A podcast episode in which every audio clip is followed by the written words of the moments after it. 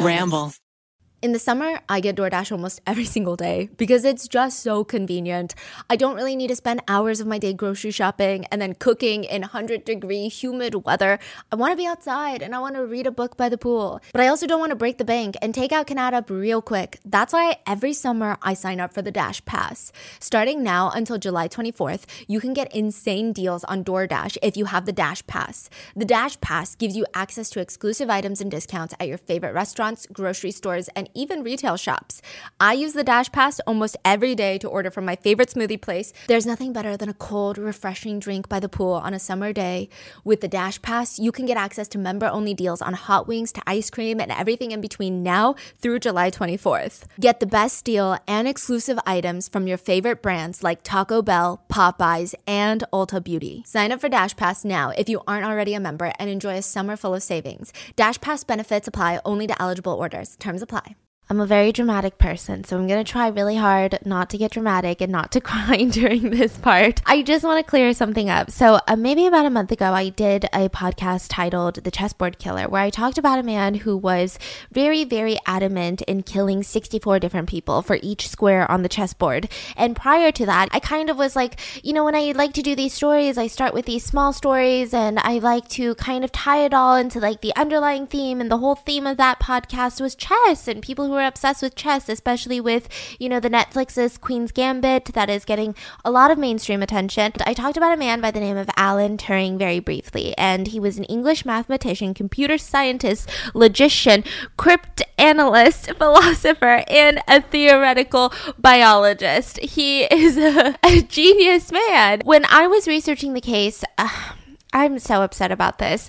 I found that he was arrested for gross indecency. I think there was three different articles that I read that all, this is all my fault by the way, not the articles, that failed to mention that when they said gross indecency, which was the actual term that he was arrested for, that in the 50s in the UK, homosexuality was considered gross indecency. I'm so upset by this. I had no idea that that's what he was arrested for. If anyone listened to that podcast and thought that maybe I knew and I was agreeing with the term that it was gross indecency. That was absolutely not the case at all. I mean, if you guys watch my YouTube channels or if you've been following me for a while, you know that that is definitely not it's not who I am. I really apologize for getting that mix up. I did take that part out of the Chessboard Killer podcast. It was a very brief segment, but even though I, sh- I should have gotten it right, so I'm really sorry. I do all of the research for the podcast myself, and I, I guess it just slipped through the cracks. There's really no excuse. So I'm really sorry. okay, let's not get emotional.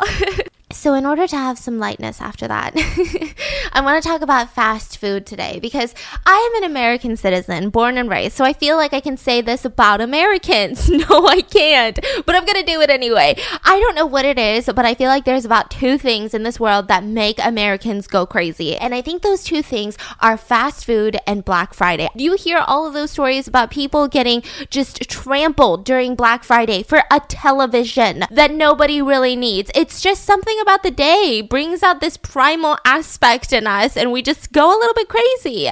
Same with fast food. We have an insane obsession with fast food, myself included. And so I really wanted to cover a lot of crimes that happen in fast food restaurants. So the main beef of the story today is going to be about the McDonald's killer and this I mean, we'll get into it in a little bit, but because it is a really intense, a really dark, and very, very just upsetting and sad podcast, I wanted to start with some lighter stories to just kind of lighten up the mood. So, this takes place in Shawnee, Oklahoma at a Sonic. Police get a call and they said, Hey, the local Sonic is getting burglarized. The alarms are going off. We need to go. We need to go see what's going on. Now, the police, they skirt, skirt, they drive all the way over there and they're expecting to see like a regular fast food burglary. I mean, probably a window is shattered, probably someone trying to enter the cash registers, the safe in the back. And so they arrive at the Sonic. They see that there's broken glass everywhere. There's also a little bit of blood on the broken glass. So they're like, okay, maybe the burglar had tried to, you know, shatter this glass and ended up cutting himself. And now that's the burglar's blood.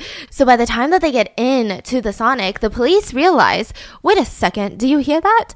And they see that there is a man still inside of the restaurant. And now they know that this is not the manager. This is not another police officer. This is the freaking burglar burglar. So they immediately rush to the burglar, being like, hey, catch that dude. And they're running after him. The burglar looks behind him and is like, oh my gosh, I've got to make a run for it. So he starts running out of the restaurant. Now, this is going to ensue a high speed foot chase.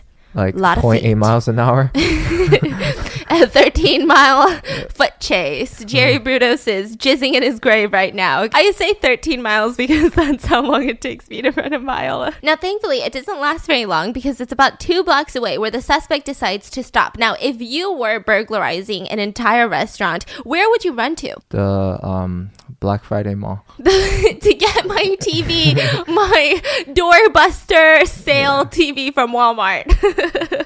the suspect runs straight to his own house, which happened to be two blocks away from the Sonic that he's burglarizing. So he's like, "Hello, police. Welcome home. Like, welcome to my house. Mi casa, su casa." And here's the crazy thing: the police, when they see that he had run into a house, they're able to enter the house because the man's had left the front door wide open for them. So they enter the house and they find him sitting in his bedroom with blood on his hands, glass shattered on the soles of his feet, eating Sonic food. So they're like, um, Is he pretending that? he's just kind of like chilling. And so, like, he's out of breath. He's like, that was a long two blocks. And so they're just like, um, did you just burglarize the Sonic? And he's like, no, I don't, I don't know what you're talking about. Uh, I, I had this food at home. I had this food at home. And he's like, where's the evidence? And the police, they're like, okay, well, we can give you one major piece of evidence, which is the fact that from that Sonic to this man's house was a two block trail of Sonic food that had dropped out of his arms as he was on the high speed foot chase. I'm talking foot long hot dogs, hot dog buns, chicken breasts, corn dogs just dropped, leaving a trail Did he bu- burglarize for the money or the food? The food. So he was actually a drunk 18 year old man who was really hungry. I don't I don't think he Oh. took any money. oh man. yeah, and so he was arrested and thankfully he got a really low well, I don't want to say thankfully, but he did get a really light sentence. I don't even think he got a sentence really. But this seems like an advertisement for Sonic, honestly. Yeah. After I read this story, I was like, maybe I kind of want to try Sonic. From what I read in one of the articles, I think that some of the food was like not even heated up and stuff, you know, like it was straight from the fridge. So he had dedication. He was like, I'm going to take it home and then I'm going to reheat it. And so the next story takes place in Bojangles, North Carolina. A man by the name of Jason Gross, which is kind of a fitting last name now in hindsight, he was driving a minivan through the Bojangles. And I mentioned minivan because minivan is like such a such a family friendly car and what he's about to do is so not family friendly. And so he goes to the drive-through of Bojangles and he orders the chicken leg dinner. Now the employee at the drive-through is like, "Wait a minute, I'm so sorry, sir. Like we just ran out of chicken legs. I can't give you the chicken leg dinner. Would you like to look at anything else on the menu? We've got so many different items that you could choose from to still have a nice dinner." And he gets upset. His um, girlfriend, who was also in the car, she had ordered something, so he goes to the window to get her food, and he gets into an argument with the employee, like, "How do you run out of chicken legs? This is Bojangles. You should have endless supply of chicken legs." And the employee is like, "Listen, I don't know what you want from me, dude. Like, I I just work here. like, Pretty sure that's not what they said. yeah, but he was just like, how? How do you not? Like, you know? Yeah, and so he's like really trying to pick a fight with this employee. And this employee is like, literally, I just work here. Like, I don't know how to explain how we ran out of chicken legs. And that is when the man decides to wiggle, shimmy, shimmy, because he's in his car, down his pants and scream at the employee, here's a fucking leg for you, and whips out his penis and starts dangling it around around and then drives off in the minivan. In Korea, um, there's what they call pabari men, which Yeah. is literally trench coat men, Yeah. and they go around in trench coats and they go to playgrounds and they go to places where a lot of women are, and they're completely naked under the trench coat, and they will literally expose themselves to the women, just like take off their trench coat, like open it wide, and the expectation is that people will scream. So I remember that my mom had even told me that in Korea, when there was like this huge influx of pabari men, people kept telling all of the women, "Don't scream, don't run, just like look at it and then look away."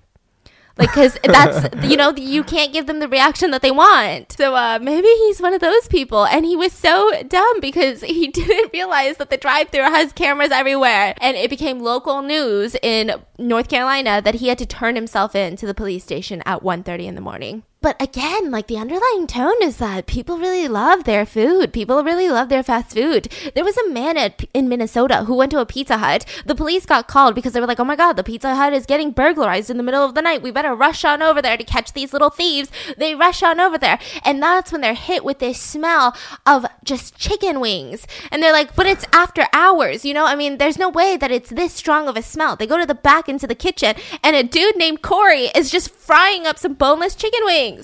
He's just trying to eat. He's Another one of them? He's just Oh, trying to eat. okay, so today's podcast, we're getting into heat of it. Um, I am probably not going to be as light as I am in a lot of other podcasts. I feel like I try to incorporate some humor and some lightness to these dark stories, but this one, it really did fork me up. I'm not going to lie. This is going to be the very first mass murder that I cover. I, I don't plan on like covering a lot of mass murders. There's something about mass murders that make me just really distraught emotionally and it stays with me for days. So with serial killers, it's a little bit different because I feel like I mean, yeah, there are some people who do romanticize serial killers and like there's some on TikTok who will literally be like, "Oh, look at this man. He's kind of cute." And I'm sure there's some aspects of true crime that play into that, right? But overall, I would say with serial killers, it's really about the stories of everybody involved and how they were caught and also like what can we take away from this. And they also, you know, serial killers they kill to kill. I don't think they really care that much for notoriety. Uh, you would see that a lot of serial killers will start caring about fame and notoriety after they're caught. Mm. So, but they don't like try to get caught. You mm-hmm. don't really see too many of them being like, I'm ready, like just catch me right now because I just want my name out there. You mm-hmm. see a lot of them just try to stay hidden and then they're like, oh, well, I'm bored, so let's just get famous. But with mass murders, it seems like a lot of the times that is their initial intent for the murders is like go out with a bang, get my name out there, become almost like this romanticized evil villain in their own heads, which honestly, there's nothing cool about it. So I don't know what's wrong with them. So that's why I will not be sharing their names because that is kind of like the motive behind a lot of these murders. Today's shooter, we're going to call him Tim. I was going to call him Shooter, but that's just so intense for the whole podcast. So we're going to call him Tim. If you're interested in his name, it is out there. I don't think it really matters to the story though. Tim is uh, what's known as um the McDonald's killer. He was responsible for the McDonald's massacre in San Ysidro, San Diego, California. It lasted a whole 77 minutes. 21 people were killed and 19 people were injured. And that is not including the survivors. When I say 19 people were injured, I am talking about wounded, went to the hospital. I am not talking about survivors who were unharmed but mentally and emotionally traumatized. So there was a lot of impact from this massacre. So I'm going to start with Tim's childhood because this is what I do with most serial killers, right? So Tim's childhood was very interesting. So he was one of two children that was born to a quality inspector and also to a stay-at-home wife. He was actually born in Canton, Ohio, and the massacre ends up happening in California. So at 3 years old, Tim gets polio. So he would have to grow up wearing these like steel and leather braces on his legs. He had kind of a progressive recovery, which back in the day, that was really what you'd hope for. A lot of the times polio would leave people just incapable of walking and doing normal day activities, but he had a progressive recovery. But here's the thing, he would have a permanent walking difficulty for the rest of his life. Like he would have a little bit of a limp. And, you know, I guess he was upset about that. Now, both of his parents were super religious. They were actually, I believe they were um Baptist. So I know his mom was a strong Baptist, and I believe his dad was too.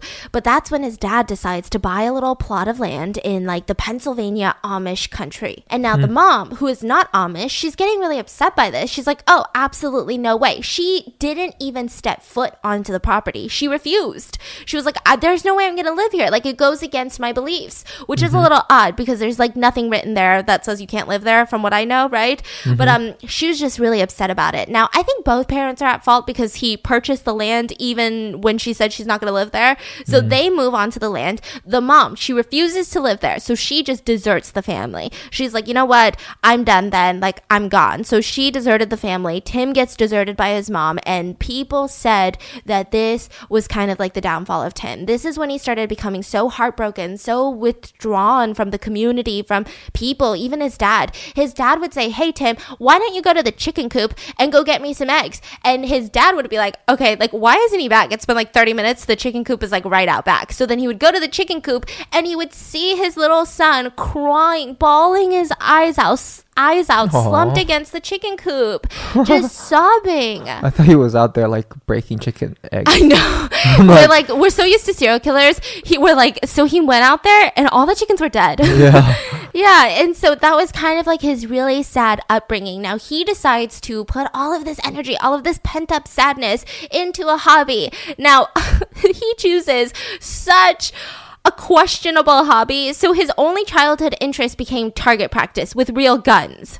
A lot of people are going to have a lot of opinions about this. I can't really say anything. I just know that if I have a kid, I wouldn't let them practice with guns. And so he starts practicing with guns, and his neighbor actually called him, and I quote, a queer little boy who practiced incessantly with a target pistol. Now he becomes a teenager, and a lot of people at this time considered him an amateur gunsmith, but also at the same time, he was incredibly reckless. Like, if you're going to be considered a gunsmith, that means you know so much about guns, you're really good at them, you're proficient. But he would do these things randomly where he would go out and he would shoot at rocks. If you don't know shooting at rocks, the bullets can actually bounce back and shoot you. So if you shoot at something Yeah. where the bullet ricochets, you could get shot. So Yeah. no one's going to do that, but he was doing that. So it seemed like maybe he didn't have too much care for his own life. I'm not really sure. Maybe he was a thrill seeker. It's just a little odd. People had noted that's so weird, especially because you know, you know dang well that Tim knows he shouldn't be doing that because Tim is proficient with guns. Now, throughout high school, he was completely bullied. They said that he was a super average. Like, I feel like that's so mean. Super average. They said like it's he was as average as average gets. Um, he graduated 51st out of 77 students. So they said that in terms of schooling, he was average. Education, he was average. In terms of personality, he was average. Like that was like the one word everyone gave him. Just like loves guns, but is pretty much average at everything. Right? I'm like. That's me. Not the loves guns, but like average. and people said that he exhibited a lot of like antisocial behavior. He came from a super religious family. And so he was frequently targeted by bullies. Bullies were like, let's just freaking do it. Like, let's just make fun of him. He's a weirdo. Now, his dad ends up remarrying, and he does not have a good relationship with his stepmom. So, Tim and his stepmom do not get along. They also have step siblings that he didn't get along with. So, this is what he would do when he would come home from school. I don't know how he was allowed to take a gun to school, but he did. When he would come home from school, he would get onto the property, which is a farm, and he would fire his gun 10 to 12 times to alert the family he was home. Like before he walked into What the in house. the To be like, ba ba ba, I'm home, bitch.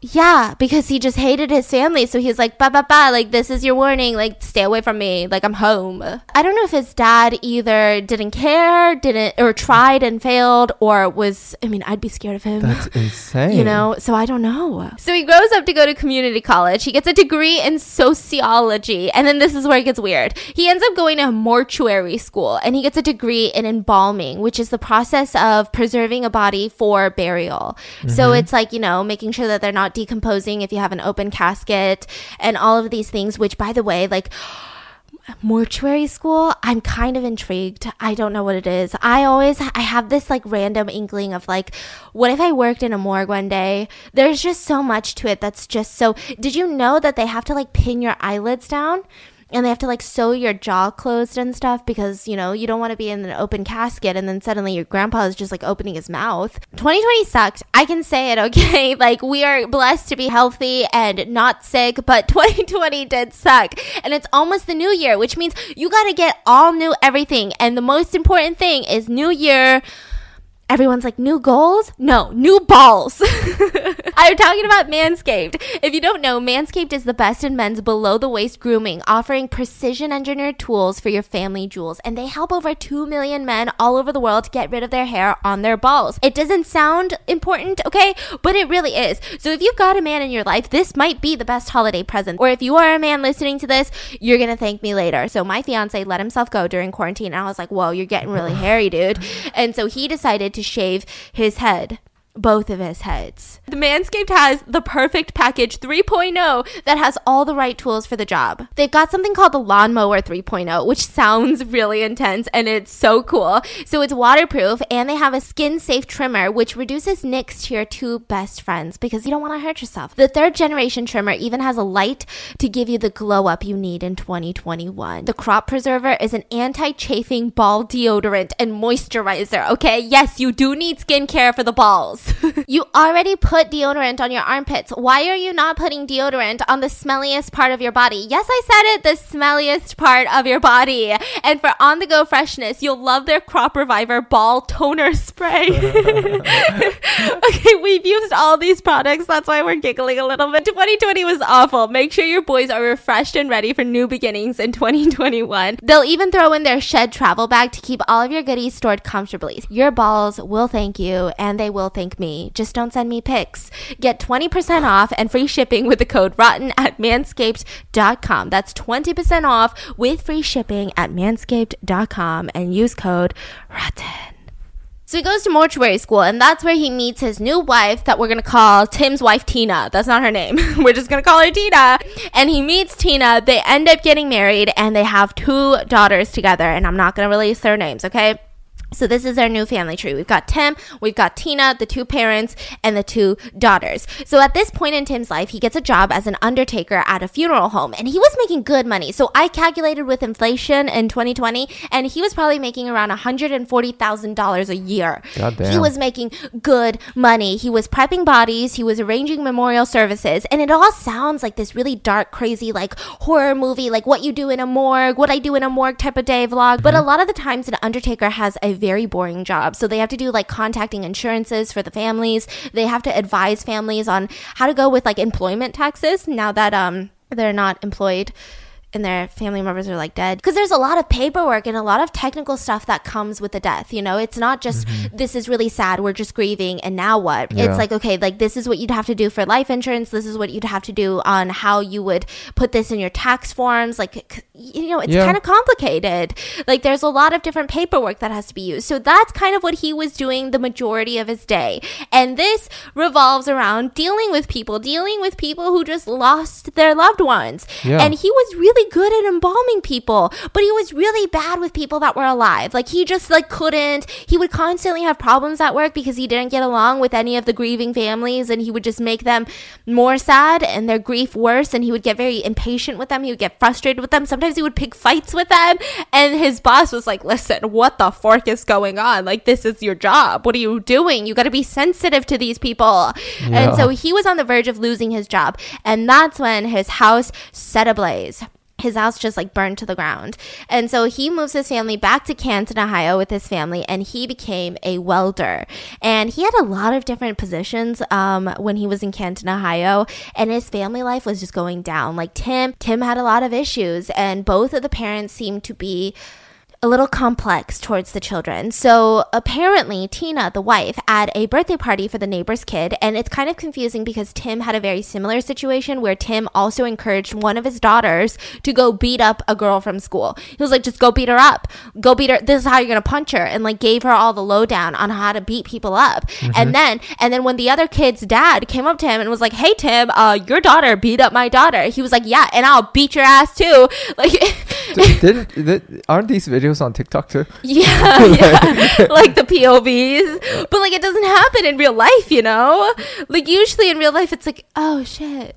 Tim had situations like that, but also Tina apparently did too. So at a birthday party for the neighbor's kid, Tina had apparently told one of her daughters to beat up the classmate and instructed her how to do it as well. And then Tina ended up getting into a fight with the kid's mom mm. And she pulled out a pistol and she shoved it in that mom's face and that mom was like whoa whoa whoa. And so the Wow. police come they arrest tina but they never took away her pistol. Now i'm assuming that it was a licensed gun and it was under her name or under you know tim's name because otherwise they should have confiscated it. I mean i really think they should have confiscated it regardless even if it was a licensed weapon because um if you've got the temperament to just like pull it out during a birthday party at another kid's mom you probably shouldn't have that in your arsenal of things. Anyways so he would also have a lot of guard dogs. Tim and tina they had hella german shepherds and one of the german shepherds ended up um going to a neighbor's house and just kind of like damaging their car a little bit. I don't know if they had tried to like scratch at the car. I don't know what they did, but apparently Tim just like went out into the backyard and shot their German shepherd in the head so that he didn't have to deal with that problem. Yeah. And then one time another neighbor who I believe they had a poodle and it had pooped on his lawn and he threatened to kill that dog to the neighbors. They were like, "Your dog comes anywhere near my property again and I'll shoot it." And people were like, "What?" Scary people. scary people. We actually recently had a neighborhood issue where someone was like putting out like I think it was like a dryer beads or something on their lawn because dogs would come and poop. So they wanted the dog to like eat the dryer beads and die. That's what, people speculated on like our little neighborhood app. I don't know. That was the speculation around What's this dryer bead? Like the tiny little um, you put them in your laundry to make it extra smell good. It's literally like fragrance balls. So oh, they, s- want the dog to eat it to get poisoned and die? yeah, and so that like this apparently Oh, this house was known for always complaining on the app about how dogs uh, just poop on their lawn and nobody picks it up. And then randomly there was like substances left on their lawn and people were like, "What?" Well, he ends up just shooting his pet in the head and just calls it a day. And there was also a lot of domestic violence in the house. So Tim was always violent towards Tina and he to calm Tim down when he would get violent. Like he would have these phases where he would be extra violent. Like Tina would know that oh my god, like he's going to try to do something at this moment. She would get out tarot cards she was able to convince him that she could read into his future. And so she would read the tarot cards and they would have a calming effect on him because she would kind of give recommendations on how to achieve this future that it, the tarot cards are showing. And in order to achieve that, you'd have to take a couple baths, calm down, don't raise your voice, you know, take a walk, take a hike, you know, all Good of these advice. things. Yeah, good advice. And it would work for a brief amount of time, but he was still very violent towards Tina. Now, his relationship with his kids was even worse. So he frequently punched and slapped his kids. Punched and slapped. He would also hold knives to their throats. Like Oh he just God. was a really, really violent man. Um, Tina said that he was temperamental, anxious, he had general paranoia, he was super violent and super aggressive. So he also did this thing called settling his debts. We all know people like this. He had this thing where he was obsessed with every setback, insult, like general source of frustration, whether it was actually real, like if someone had somehow inconvenienced him and they didn't even know it, or maybe they really didn't even inconvenience him, but in his head it's an inconvenience, he mm-hmm. would remember it. He would take a mental tally of it. And what he considered settling his debts was this person, whether they knew it or not, would have to do something for him. And if they don't do something for him because they don't know that they're in his debt because uh, no normal human being functions like that, he would then go and beat them up to settle his debt with them. He was very ill tempered, he was very paranoid, and he had an obsession with firearms. This is literally the worst combination that has ever existed. So he tried to settle his debts with people, and that usually resulted in violence. And this is a quote from him I believe in paying my debts both good and bad. So Good he's just bad? trying to say like I would also pay my debt, so why shouldn't I go beat these people up because I need to settle my debts that they owe me. Ah, it's so scary. Like imagine just like accidentally bumping into someone. That's your biggest fear, right? That's my biggest fear because I have met like I would say like three people who are kind of like this and I had no idea that they were like this until like there's like that one realization moment that sets in and you realize they'll bring up something so small that you're like what? No normal person would actually bring this up. And they bring it up and it was a million years ago and they bring it up in a way that's like yeah so um what are you going to do about it now? Because you really hurt my feelings when you stepped on my toe at the grocery store Five months ago, we were in the chip aisle. My toe has been hurting since then. And you're just like, what the fork, dude? I gotta go. And he was also a really intense conspiracy theorist. So he believed Jimmy Carter, yeah, Jimmy Carter, Ronald Reagan, busy people. I don't know what else to say other than busy ass people. I don't care if you agree with their politics, they're busy. They were busy people. He believed that they were conspiring against him individually. Him, just him. They knew his name, they knew he lived in Ohio, and they were like, fuck you, dude. And they were conspiring against him. And he was also a self proclaimed survivalist. So he was obsessed with the idea that there was going to be apocalypse that happens. So he had this huge Cold War conspiracy. He felt like the Soviet aggression would lead to the breakdown of all society. There would be economic collapse. There would be nuclear wars. They would um just it would be an apocalypse worldwide. Everyone would die. And so he was committed to surviving this collapse by saving thousands of dollars worth of food inside of his house. He started stockpiling weapons. He would even buy guns from his coworkers. He just felt like he needed to defend his family during the apocalypse. He had so many guns in his house at one point. If Tim was sitting anywhere in the house, his kitchen counter, his sofa, his bed, he could literally easily just reach over and a gun would be in his reach. Like there were that many guns around the house. Um, he kept every single one loaded and he had kids in his house, remember that? And with the safeties disabled. So he was locked, ready, and loaded. Damn. Yeah. So then he gets into a motorcycle accident, and this was a very bad accident where he started getting an uncontrollable twitch in his right arm. So now he can't really work as a welder, and he starts telling his coworker if he can't provide for his family, he's gonna die, and he's going to quote take everyone with him. And this is around the time that he starts telling Tina, his wife, that he's hearing voices in his head. So they're like, okay, what do we do? They pretty much sell everything, and they briefly move to Mexico because money lasts longer in Mexico was his reasoning for it. And mm-hmm. there, I mean, people kind of question this because it seems that he ha- he's racist. I don't know. I don't know how else to say it. So people are like, "Why would you move to Mexico if you yourself don't like Mexicans? Like, why? I don't understand." Mm. People were really confused. People, you know, it's. I'm not even gonna get into why that logic is bad of like, why are you racist? But like, you get it. Like, if you are racist, why would you go and move to their land and be like, I hate you guys? Like, what are you doing, sir? Exactly. What is he saying about that? And so he said, I'm gonna go and show them who's boss. That was his Oh direct quote. God. So people were like, um, what? So he goes to Mexico for a couple of months and it just didn't really last long. He didn't really like it there. So he decides to move back into the United States. And the best place to go is through the border of California. So he goes from Mexico into California and he settles down in a town called San Ysidro. Now, San Ysidro is very interesting because it's a border town. So this is literally the main traffic is from Mexico and the US. This is literally on the border. It has a population about 13,000 at the time. I think there's a little bit more now. And mm-hmm. it's considered it was annexed by San Diego. There was a lot of politics involved in this, which means that when a town is annexed by San Diego, it means that the San Diego Police Department is now going to be governing that town. Like Yeah. they're gonna be in that town instead of um, I think there was some border control there, but it would still be a lot of it was San Diego Police Department, and there really wasn't like that So, much. but um, but they're not considered fully San Diego. Is that what you're saying? I mean, they are, Uh-huh. but people thought because it was a border town, Mm-hmm. San Diego wouldn't get it, but they annexed it and somehow they got it. So, I mean, it was like Mm. this whole thing. San Diego just wanted the power of having a border town. So, the reason that a lot of people hated this was because San Diego wanted to have a border town, but Mm-hmm. they didn't want to put resources into that town. Mm. So, they didn't want to help govern it in a way that made it flourish, that made the residents feel like they were heard and part of San Diego and had a say on how their lives would be run in this city, right? Yeah. They just were like, I want that shit because it's on the border. Thank you, but we're not gonna like. It was Put in the really, yeah. They were underserved and misrepresented as a community. Like it just was a Got lot of it. politics involved. And so I believe right now they're at like twenty five thousand people, but at the time it was closer to fifteen thousand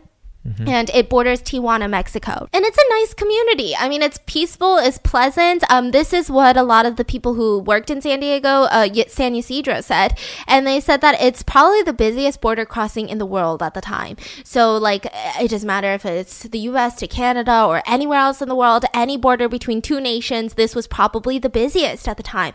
They were just busy. There was obviously some crime, there was some violence, and there was also the biggest issue that they had was the biggest heroin issue because they were right on the border town. It was easy access, you know, it was it was just too easy to get heroin. This was in 1984. So that's kind of San Ysidro, San Diego, and when he moved there, he had a brief brief little job as a security guard, but he ended up getting fired a couple weeks prior to all of this going down. There was also an alleged suicide attempt where he had put the loaded pistol against his temple and he started threatening to shoot himself. He was like, "Look, kids, look, wife, I'm gonna just blow my brains out." And they were all just like, "What is wrong with you? Like, don't do that." And so Tina was able to kind of um, disarm him, and that's when he started yelling at her, "You should have let me shoot myself." So it seems like there was a lot going on in his head. There was a lot on his mind. Now, days before the massacre, that's where it gets really weird. So, two days before the massacre, he tells his wife that he thinks he has a mental problem. So, he recognizes something is wrong inside of his brain.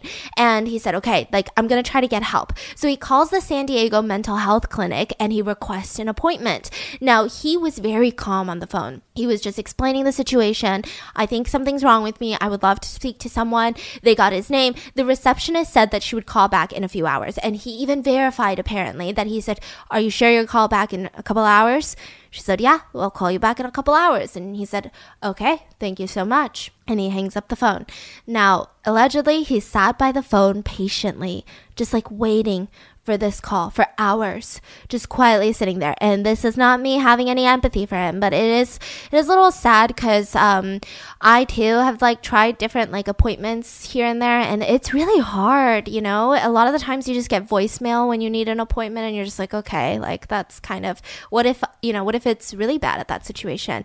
Yeah. So he's just sitting next to his phone, and his wife said that abruptly out of nowhere he just gets up from that chair and just walks out of the house, and he gets on his motorcycle and he leaves. He doesn't say a word to anyone. He doesn't say where he's going. He doesn't say what's going on. He just comes back later and he seems like he's completely fine. Now, here's the crazy thing the receptionist at the mental health clinic had logged his name differently than what the way that it's actually spelled. So I don't know if that had anything to do with it. I think after the fact, there was a little bit of issues because people were like, wait, did he seek mental help? Because that's what, you know, his wife is saying. But then people are like, I don't have any records. Do you have any records? And it seemed like they had misspelled his name. Mm-hmm. Now, also, because he had such a polite demeanor and he had no sense of urgency when he was talking to the receptionist. Plus, she even asked him, like, have you ever been hospitalized for mental health issues? He said, no, I haven't, because that was the truth. Yeah. And so, because of that, she categorized him as a non crisis inquiry, which means that they will be handled in 48 hours. And actually, not in a couple of hours. So he really expected to be called back within a couple of hours and he thought that he was going to get help. And so Tim, he comes back home and he seemed really content at this point. So his two daughters, they were now 12 years old and 10 years old. And he ate dinner with his wife and his two kids. They biked in a nearby park. They just went biking. They got home. He and his wife watched a movie. Like it seemed like he was okay. So his wife is like, oh, like he's okay now. Like, yeah, there was like that brief moment today where he wanted to get help, but you know, maybe he just like needed to clear his mind. Now, the day of July 18th, it was a Wednesday. That was two days after he ca- called that mental health clinic. He decides to go to court because he had to reduce a $75 traffic fine that he had. Uh-huh. And he waited three and a half hours at the court so that he could ask the judge to get rid of the fine.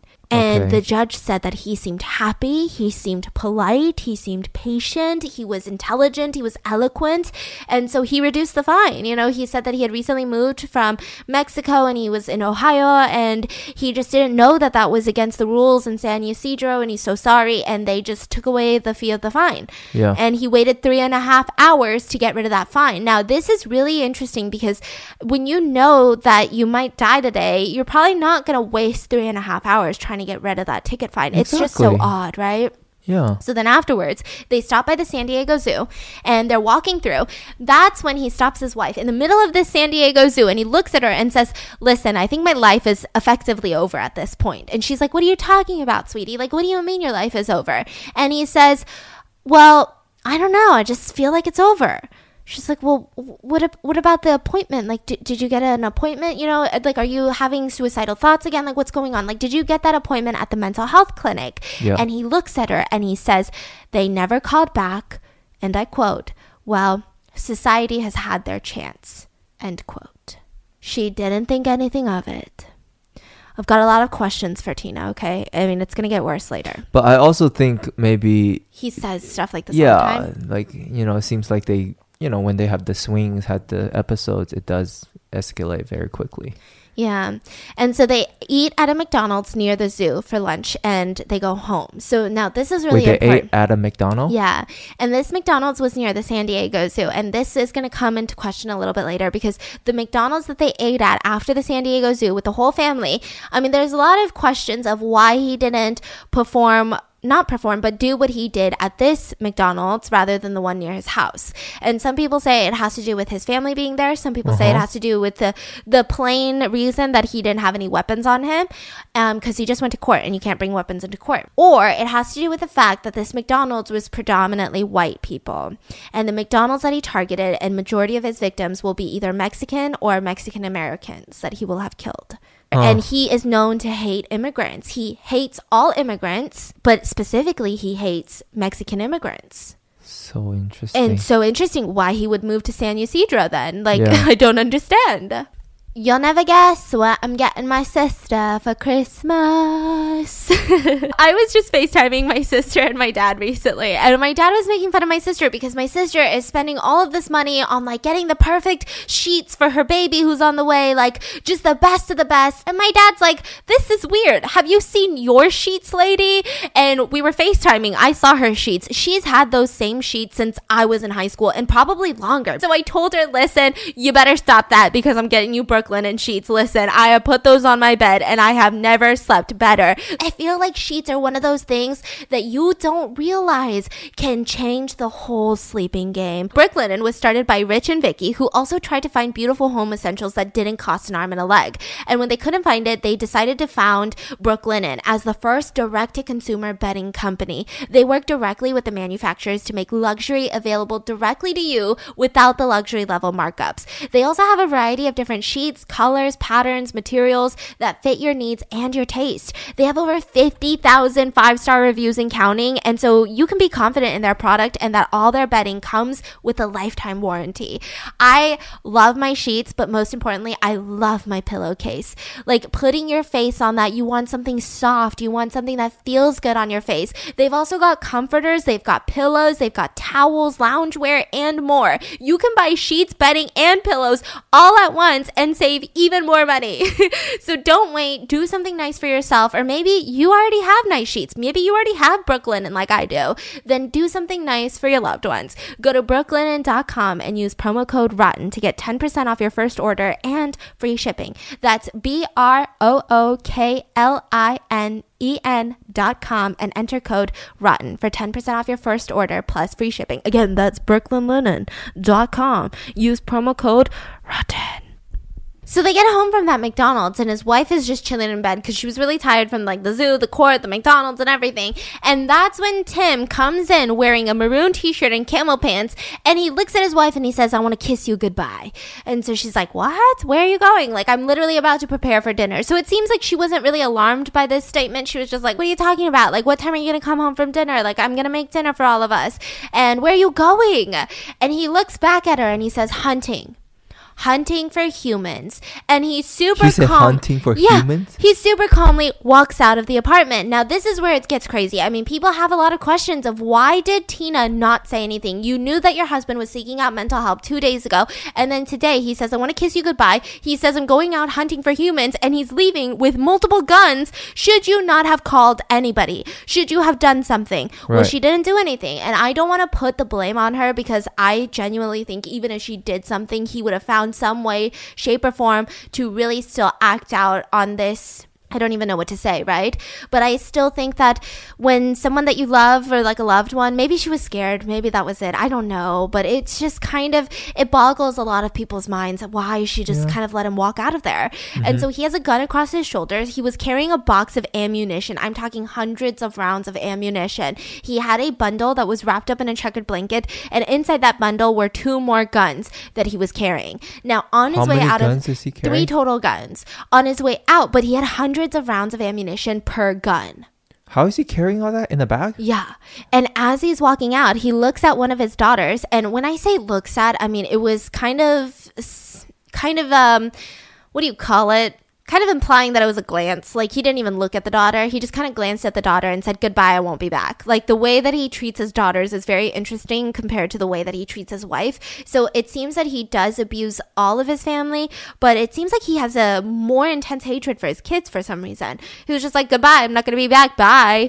And he leaves. Now, Tina said that she has no explanation why she didn't report this bizarre behavior, even though the kid was like, Hey, mom, dad said that he's not going to be back. Like, what's going on? 911. She just doesn't have a reason why she didn't call anyone. But other people called 911, okay? So someone had seen Tim leave the apartment and saw that he was carrying two firearms. So they immediately call 911. They don't know who he is. I believe it was just like a random witness that lived in the apartment complex. And the dispatch gave the wrong address to the responding officers. So they end up showing up at the wrong place. So they call 911. The witness calls Yeah. 911. They give the correct address. Uh-huh. Dispatch gives the incorrect address. Oh and so the responding officers go to a different apartment complex and they're like, we don't see anyone with a gun. What are you talking about? That's unacceptable. Yeah. A, oh, it gets worse. deadly mistake. They go to a different McDonald's later. Uh huh. Yeah, yeah, yeah. And so at this point, multiple witnesses see him drive, and the way that he's driving is very fascinating. So he was probably only about two blocks away from his apartment complex, and there's this very busy intersection where there's a USPS post office. There's also a Big Bear supermarket, and there's a McDonald's at the like corner of this intersection. It's a very busy intersection, and so people had seen him trying to drive into the supermarket. Then he like makes a turn. Then he decides to go to the USPS branch, but then he leaves that branch and then goes into the McDonald's and parks at the McDonald's in the parking lot. This was again like 200 yards from where his apartment is, right next to his house, essentially. Like he could walk there, but he just drove into the McDonald's. Now at 3:56 p.m., he parks inside of that McDonald's. Now this McDonald's on this i- intersection in San Ysidro was busy. This was in the 80s where McDonald's had playgrounds and kids my loved the playground. You know, people like uh, when you would ask people in the 80s, like kids, what's your favorite restaurant? They wouldn't say stuff like, What's kids' favorite restaurant now? you know, but they would always say McDonald's because they love the playground. So Uh-huh. this one was really busy. It was filled with families. It was filled with kids. And in Tim's possession, he had a nine millimeter semi-automatic pistol. He had a nine millimeter carbine. And I had to Google this because I have no idea what this is. And it's essentially kind of like a rifle in terms of it has a long barreled firearm, but it's shorter than the standard rifle. So essentially, just picture a rifle, a nine millimeter rifle. He had a 12 gauge shotgun, and those were his three weapons that he had. Jeez. He had a box and a bag, and inside of it was hundreds of ammunition for each weapon. Inside of that McDonald's, 45 people. There were 45 people inside of the McDonald's. His youngest victim will be eight months old. So he walks into that McDonald's right after he parks, and there's just families and children everywhere.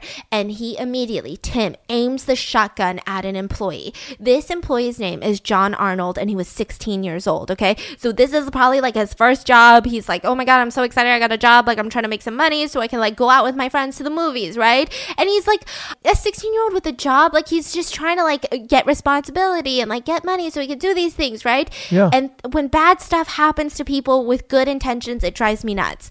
And that's when John Arnold looks around and he sees, he hears his assistant manager shout. And the assistant manager's name is Guillermo. Says, Hey, John, that guy's gonna shoot you.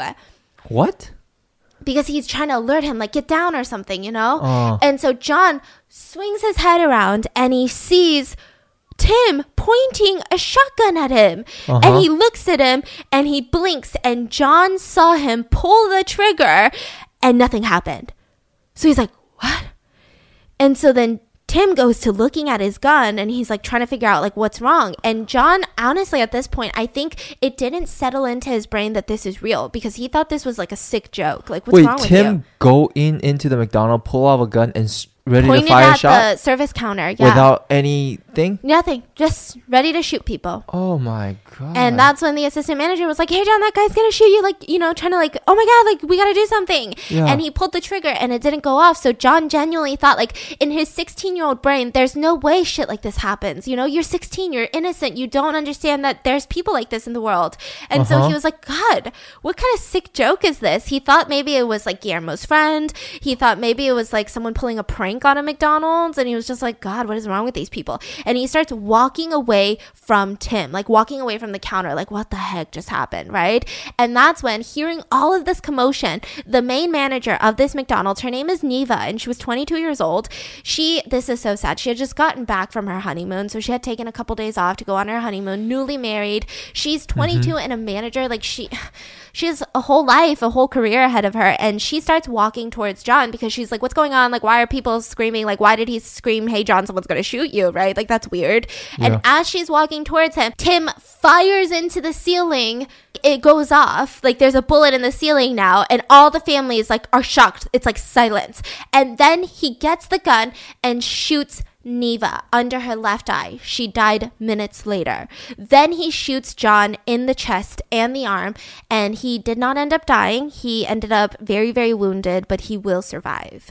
And this is when everyone in the McDonald's is freaking out. All the employees, all of the families, all of the customers. And Uh-huh. this is when Tim screams, Everyone on the ground! And he starts shooting at anyone trying to run out and at all of the windows. So this forced a lot of people to like hide under the booths because they saw people running and they saw them go down. Mm-hmm. Oh so they're like, okay, like we're not going to try to run right now because we don't know what's going on, right? Yeah. But also in situations like this, it's so easy for people to be like, I would have just run out of there. I would have done 25 cartwheels. I would have ricocheted off of the slide. Then I would have busted through the window because I ain't dying today. Like, I always see comments like that randomly in certain videos like this. And I'm like, no, like, that's literally not how people work in moments like this. Maybe if you're like a trained Navy SEAL, but in most situations, people are very like fight or flight, and most people are freeze. This is when everyone just gets quiet. They start hiding under booths. They start gathering their kids. So a lot of the um, survivors, they said it was so hectic because you know when you are a mom or a dad or like a caretaker, your kids are playing in the playground and you're sitting watching them. But now they're in the playground, so you're trying to gather them, but you're also not trying to get shot because if you're moving around, Mm-hmm. you know that he might look your way and be like, "Why are you moving?" and then shoot you. Yeah. So it just was insanely hectic. And he goes, Tim goes on a rampage, a rant, and he starts calling everyone a dirty swine Vietnamese asshole. Now, this is really confusing because majority of the time he's going to talk about how he was part of the Vietnam War and how he's killed a thousand people and he's willing to kill a thousand more. Now, there's a lot of weird things that happened because number one, he never served in any military branch in the US. So he never served in the Vietnam War. So that doesn't even make sense. Um, Number two, the victims inside of the Miss McDonald's were predominantly Mexican or Mexican Americans. And I don't even think there was a Vietnamese person there. So it's a little odd. Um, a lot of people speculate that maybe this was a setup to some sort of crazy, not guilty by reason of insanity type of plea. Like if he could act like he was, he had PTSD and he zoned out and thought he was in Vietnam or something. I don't know. I don't think at that moment he was thinking about pleading not guilty. of- Yeah. right? But like it doesn't make any sense to anyone because like it's so random. I couldn't find anything in his childhood that even connected him to anyone who is Vietnamese or anything that happened in Vietnam.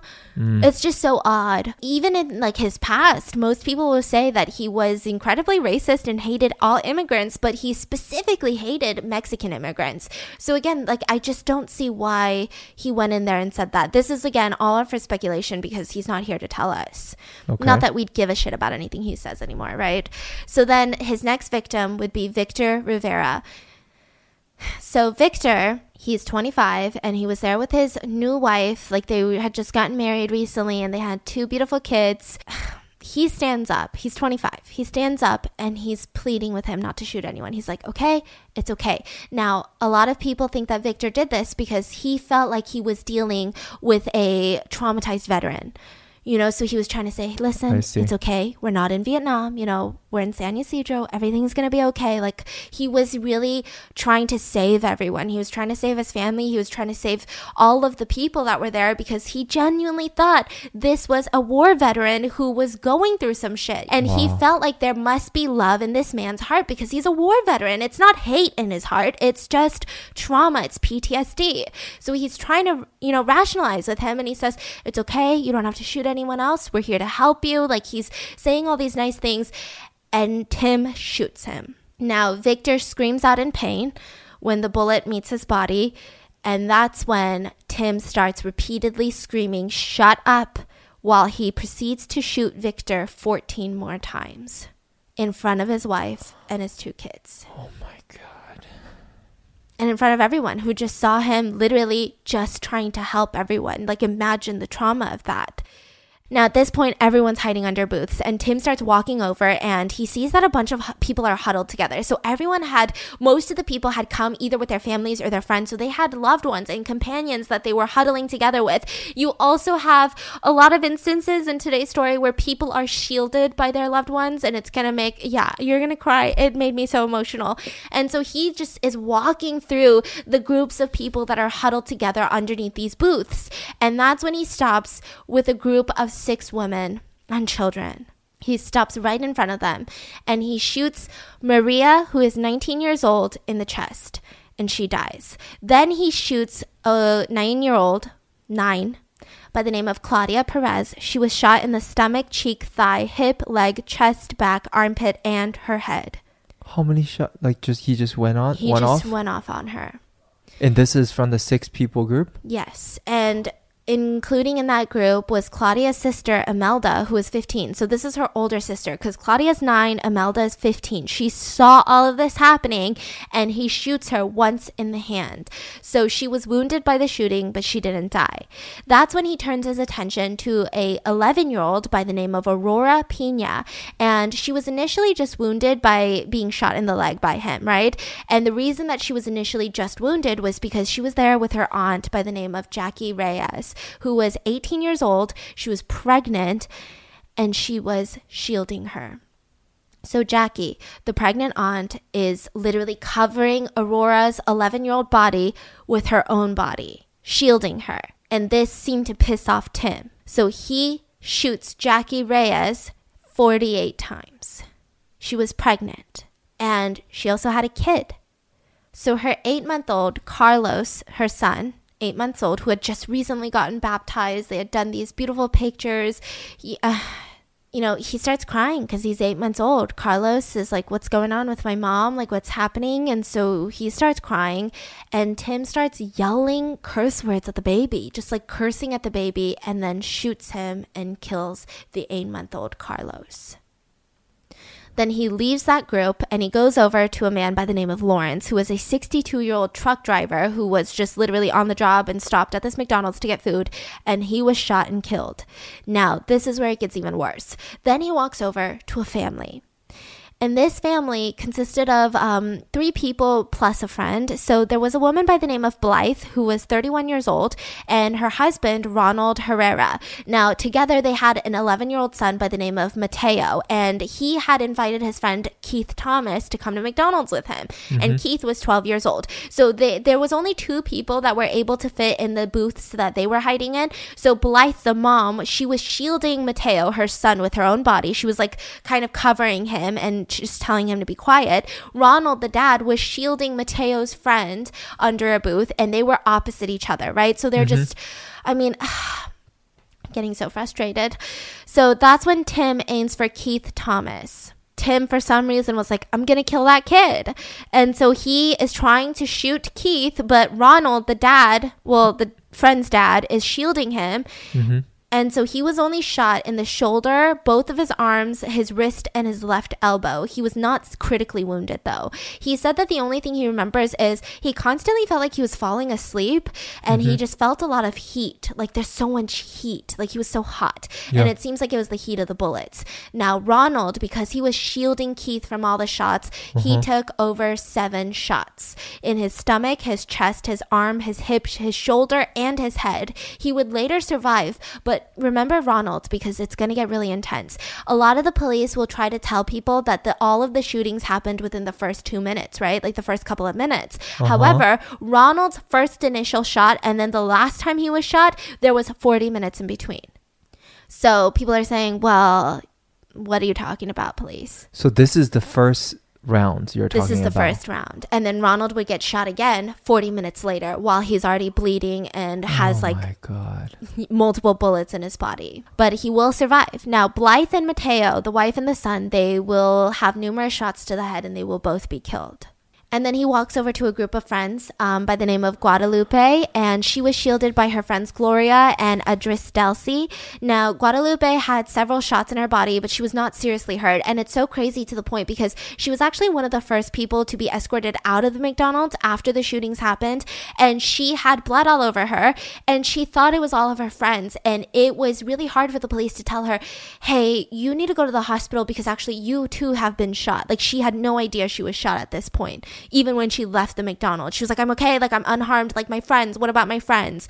And people are like, You've been shot, like you need to get help right now. Oh and they didn't want to tell her, like, hey, you've been shot because they were scared she would go into shock. So uh-huh. they had to like very ease her way into it, like, hey, like maybe you should just sit down with the ambulance real quick, you know? Is it because her friend was like on top of her and Yeah, so she was shielded by her two friends, Gloria and Adristelzi. And Gloria would actually be unharmed and Adristelzi will die in the hospital the next day from a single shot to the head, I believe.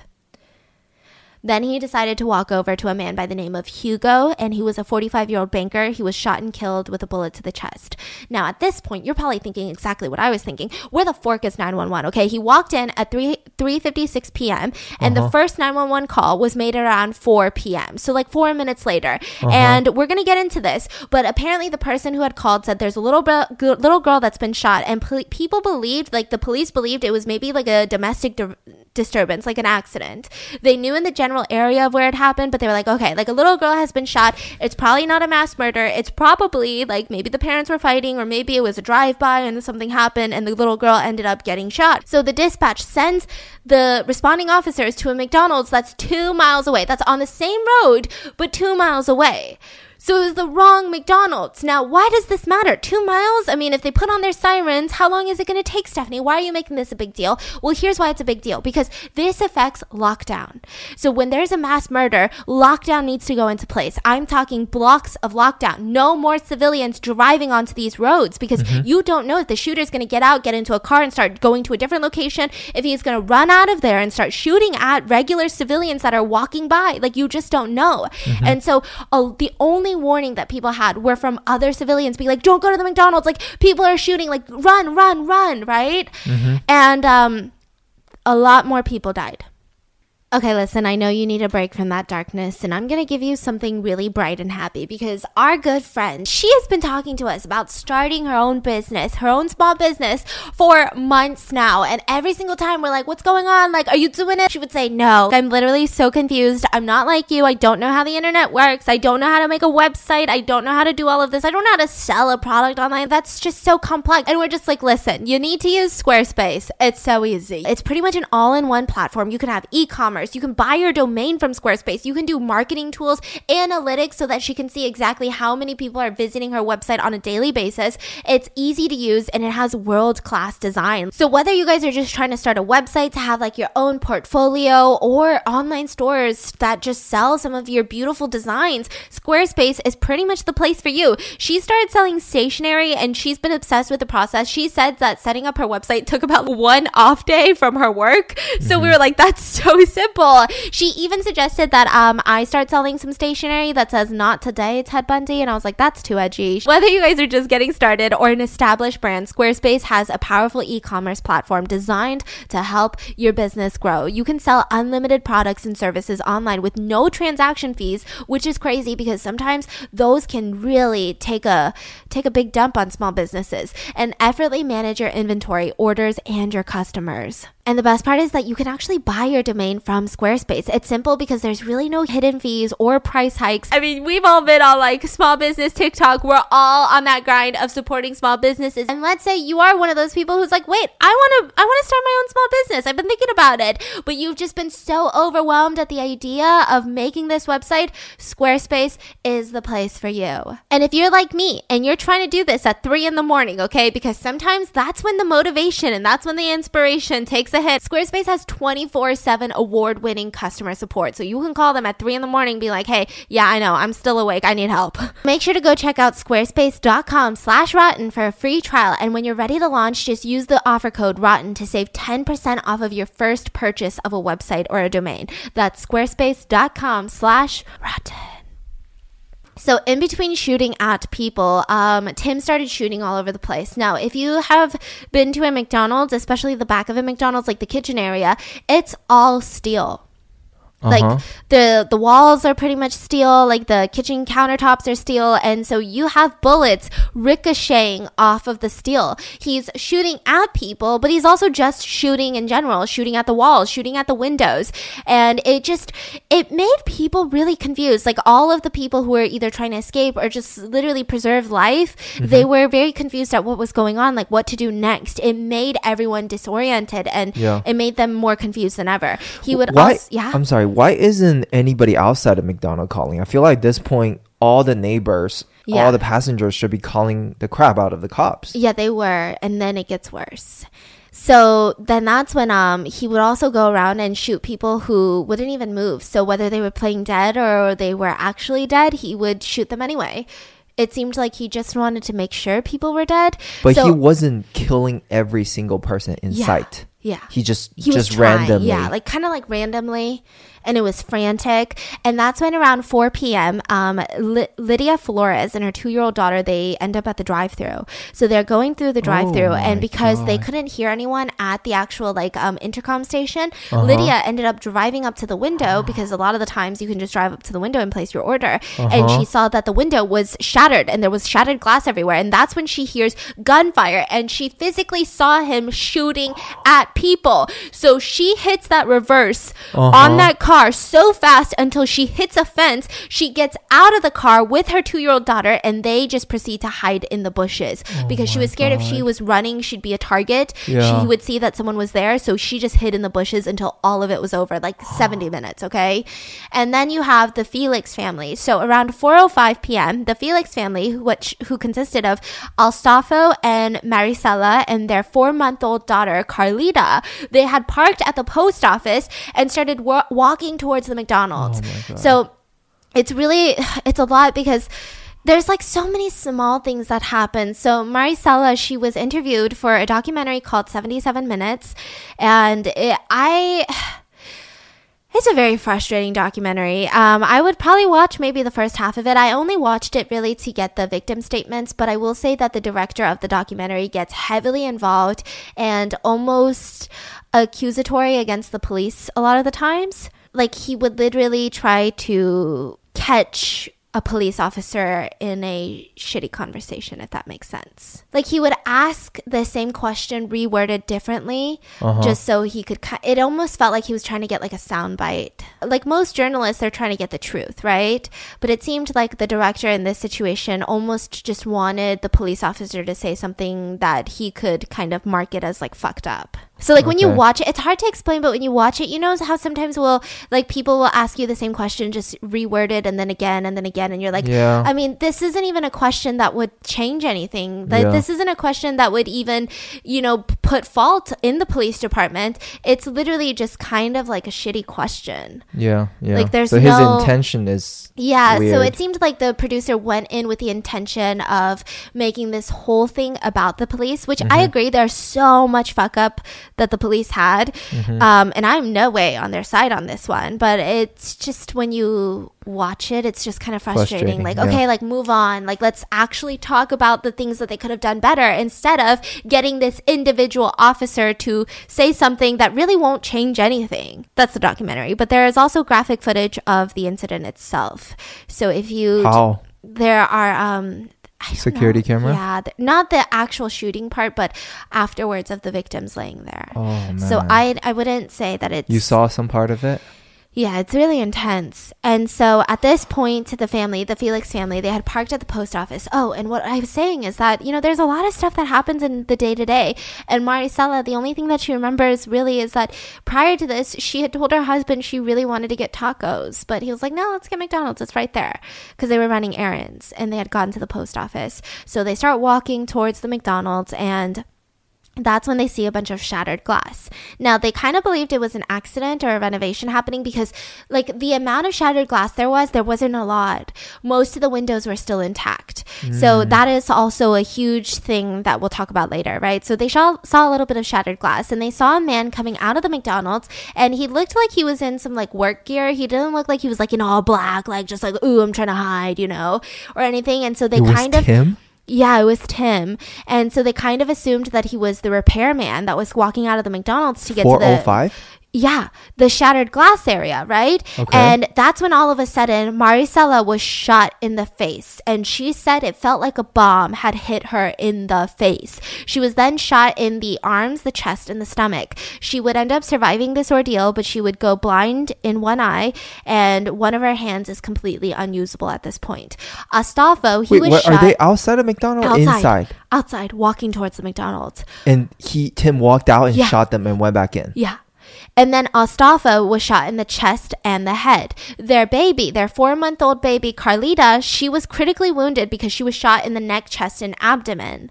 Four months old. Now, this at this point, Maricela, she's like on the ground. There's just blood everywhere. She's been shot in the face, and that's when Astolfo is like, "Listen, Maricela, give me the baby, give me the baby." So Maricela gives the baby to the husband. Astolfo runs. I mean, he's been shot in the chest and the head. Oh he's running. He sees a random lady, like a civilian, and just hands her the baby who's who's bleeding and is shot. And her name was Lucia Velasco.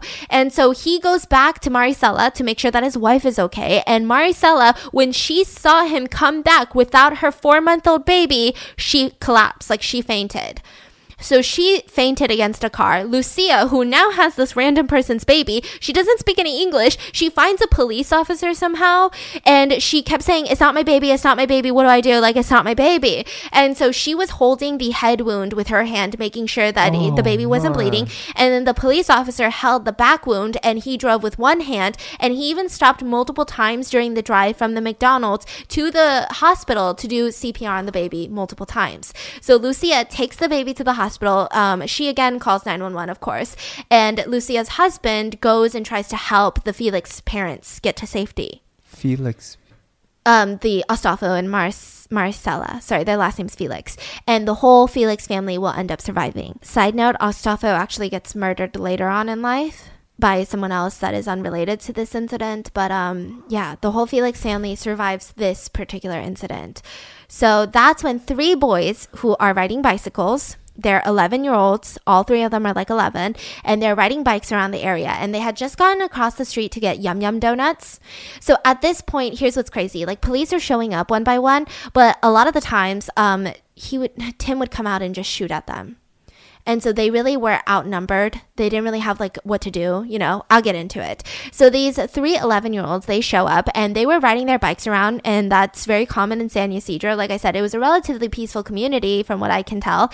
And they had ridden their bikes to a place called Yum Yum Donuts, which was across the street. Mm-hmm. And that's when they were like, wait, donuts aren't doing it for us. Like, let's go get some sundaes. And so they're riding their bike through the parking lots to get to McDonald's, and they hear someone from across the street, like waving them down, like shouting at them, like shouting some nonsense, and they can't hear. Mm-hmm. So one of they all stop at the mm-hmm. McDonald's parking lot, and they're all looking back at the people that are like shouting at them. So they hesitate, right? So mm-hmm. they stopped their bikes and they're looking back, trying to understand what the civilian is shouting at them, and.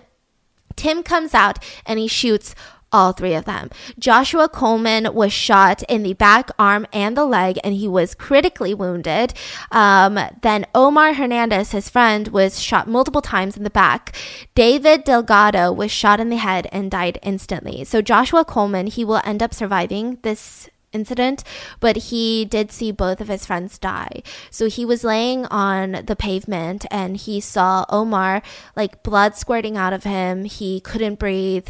Um, Omar started vomiting everywhere and then he ended up dying. Now, Joshua, for over an hour, he would lay there and pretend to be dead while he was critically bleeding and wounded, like he needed help ASAP. He was short of breath. He said that it almost felt like his lungs were collapsing. There's really no other way to describe it. And he couldn't get any air, but also he had to try not to be so obvious because he's pretending to be dead, you know? Uh-huh. And his two friends will die at the scene. There is footage of them like they're they had fallen over on their bikes, so their bikes are like still on them, I guess, like in between their legs, you know. God, where is the police? so they're all arriving, but um, this is also, I mean, the first person on the scene, the first police officer, he was shot at multiple times, and he said that he was outgunned. So he had a 38 caliber weapon, and this man, Tim, was armed with three high-powered weapons, semi-automatic weapons. So they also, we'll get into it. So then an elderly couple walks towards the restaurant, trying to just get some lunch. Um, it was 74 year old Miguel and 69 year old Ada. So they're elderly, right? And they're walking. And Joshua saw them walking to the restaurant. A couple other witnesses saw too. So at this point, you do have a lot of witnesses who have gathered, but they're not, what can they do? You know, they're not the police. They don't even have a gun, right? They're just trying to make sure nobody else is going into the McDonald's. And so they're like shouting at the elderly couple. They walk towards the entrance. Tim comes out and shoots Ada in the face, and she was immediately killed. He shot Miguel and he was wounded. Now, Miguel starts cradling his wife and wiping the blood from her face, and he starts cursing at Tim and at the McDonald's. Like, just, I mean, imagine the anger of, like, what the fuck, right? And that's when Tim comes back outside, curses back at Miguel, and shoots him in the head and kills him. So they too were outside the McDonald's. So in total, it took 10 minutes for the first responder to arrive, and his he was Officer Rosario, Miguel Rosario. He was the first to the scene, and Tim shot him multiple times, or shot at him multiple times while he was in the car. So he takes cover. He gets out of the car. He was trying to like take cover behind this like huge truck, and you know Tim was shooting at the front of the truck, the back of the truck, under the truck, like really trying to kill this police officer. And he said that he could shoot back, but he was totally outgunned. Like he had, like I said, a 38 caliber. You're talking about a man with multiple semi-automatic weapons. It was just really intense. Now at this point they initiate lockdown, which means 6 blocks from any direction of that McDonald's was locked down. They had a command post 2 blocks away from the McDonald's and they had 175 police officers in different strategic locations to try to stop this incident. Within 1 hour the SWAT teams will arrive. 1 hour seems very lengthy. Yes, it was rush hour traffic. It's going to get complex. At this point, you know, Officer Rosario, he said that while he was getting shot at, he had this flash feeling of just utter sadness because he truly believed that he was going to die. And his only sadness was like, oh no, like my mom's going to know that I'm dead. Like it's very, he said it was very hard to explain. Like the sadness isn't even the fact that he won't see his mom again, but his mom will just be so sad that he, he feels died sad for his wife or for his mom. That's sad. Yeah. So he said that's really his main thought in the first, you know, couple of minutes that he was shot at. So here's what's also very highly debated. Officer Miguel had a couple of seconds where he did have viewing into the McDonald's and could have shot Tim. What does that mean? Like he That had- means he had hidden behind a palm tree around Uh-huh. the back entrance of the McDonald's and he had a clear view of Tim at one point. So he could have taken shot. Uh-huh. Now, this is where people will continue to argue this, Uh-huh. but he says this does not make sense. In all of his years of police work, it doesn't make sense for Tim to be alone. Because at this point, you know, this was before in America we just have constant mass shootings, you know? Oh, he's saying he might have other people in Yes, he thought this was a hostage situation with Ah. multiple perpetrators. So he said if he shoots him and his buddies start executing everyone, that's bad. He di- he said in his years of police work, it just doesn't make sense for Tim to be alone. It doesn't make sense because you know at this point we're not dealing with constant mass shootings in the U.S. Uh-huh. So he was like, yeah, like I gotta go with what makes sense, you know. I and so he said, what if it doesn't even go through the window? Because like the whole McDonald's, the windows are made out of laminate glass, which means that even when Tim was shooting at the windows, most of the glass was spider webbing and not actually being shattered. So that also made it really hard for the police to have view inside the McDonald's because all they could see was shattered glass. And then the mm-hmm. timing of it was around 4 p.m. and the sun was shining directly and reflecting off of the glass. So I they could see. barely see into the McDonald's. And so he said, okay, like what if it doesn't even go through the windows and it angers him and all of his buddies and they just start executing people, right? So at this point, the police stalled for multiple reasons. Issue number one was that Tim kept firing rapidly with different guns. That also made police believe believe that there were multiple different perpetrators inside the restaurant because they sound different. Yeah. You know, so how could it only be one person? They thought there were multiple criminals. Issue number two was that it was tinted laminated laminated glass. So the bullet holes are not holes, it's just spider webbed glass. So the reflections of the sun just made it really difficult to see inside the restaurant. Issue number three was the police didn't know that people had died yet. They thought they were being held hostage. They didn't know how many had been shot. They didn't know how many were being held hostage because with every gunfire, if you can't see inside, you could kind of assume it's a warning shot or just to get attention. You know, you don't necessarily think people are receiving each bullet that's being fired. And so there was one person who did escape from the McDonald's and did tell the police that there's only one gunman and there's no hostages. He's literally shooting anyone that's alive and like anyone he saw, he's shooting them. Yeah. But they couldn't really go off of the word of one person because who's to say this person isn't involved in this incident either? So it was just kind of like That's the police. weird. Yeah, so I think what it is is that the police can't risk the lives of so many people that they assumed were still alive just because one person said, no, no, no, it's only one shooter. But he's the only one that has any insight. Yeah. Yeah, that that last part is a little weird. I think it's a little weird too. And so then 5:05 p.m., I believe, a call was made. Now this again Five oh five. That's an Yeah. hour later. an hour later. This again is kind Wait, of um, when was the four oh five? Yeah, Right? Is no, when- 505 a call was made. So this again is very um like super like argued, Mm-hmm. but that at 505 all responding law enforcement personnel were authorized to kill the perpetrator should they obtain a clear shot. Wait, what call is made? Who made the call? Um the SWAT commander.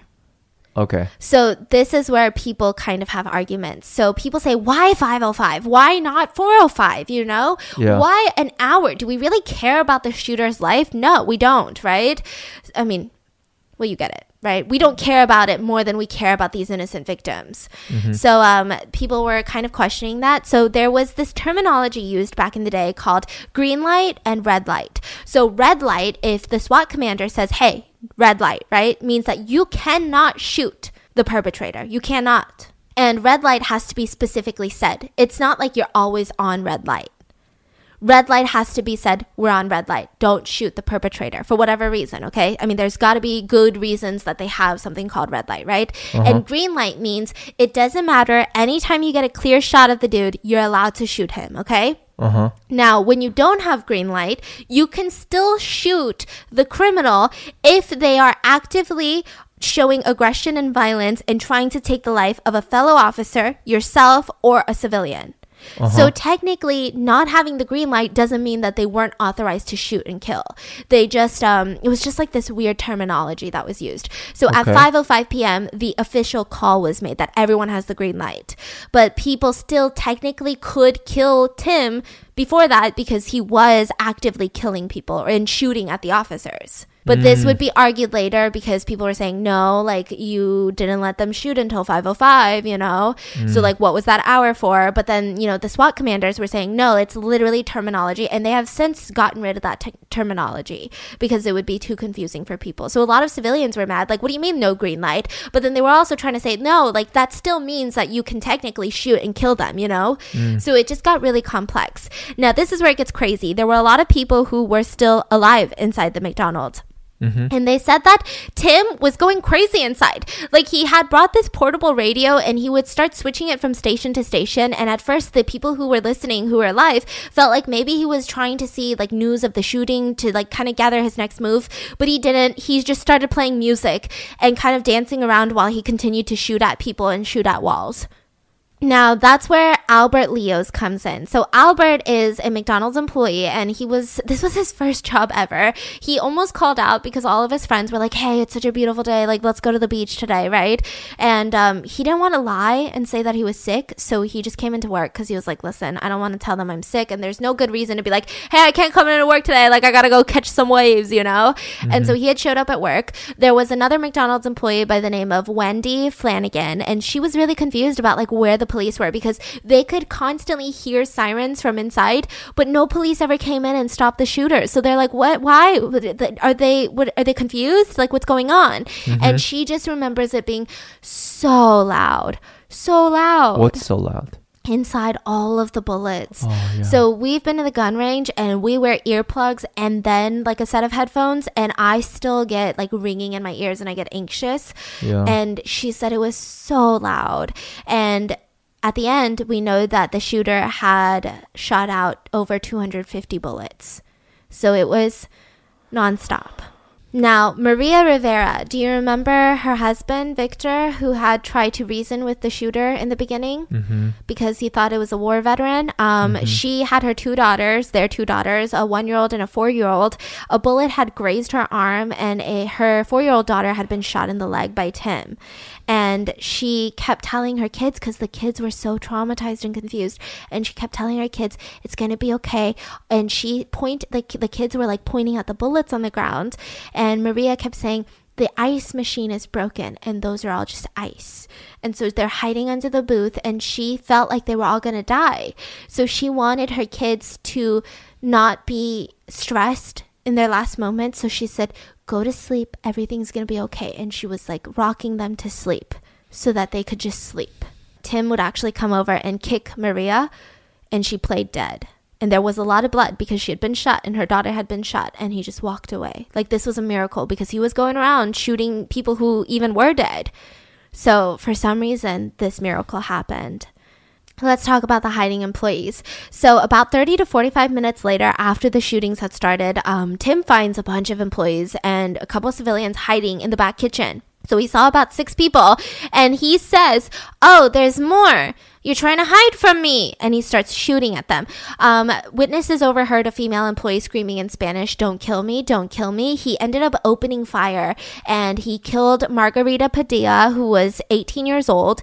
Wendy Flanagan actually was able to run away. She was 17 at the time. She actually was able to run away. Margarita ended up dying.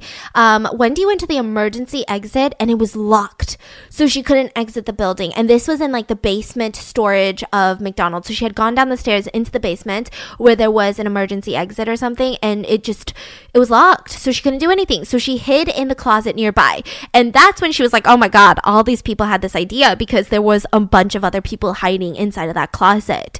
And that's when Tim finds Albert Leos. Remember the 17 year old who wanted to go to the beach but showed up to work instead? Mm-hmm. Well, he had been shot five times and that's Tim ran out of ammo. He was Albert was alive and Tim was not trying to let Albert get away, but he ran out of ammo. So he went to the counter, like the service counter of McDonald's and sat there reloading his gun. Mm-hmm. And Albert was trying to run away, but mm-hmm. he didn't know. Like when you, um, I don't know this personally, but from what I can uh, what I heard is that when you're shot, you're you have so much adrenaline pumping. So Albert, with that adrenaline, he stood up and then immediately fell face flat on the ground because he had been shot in his legs and he didn't realize. And so he's like, "Oh my god!"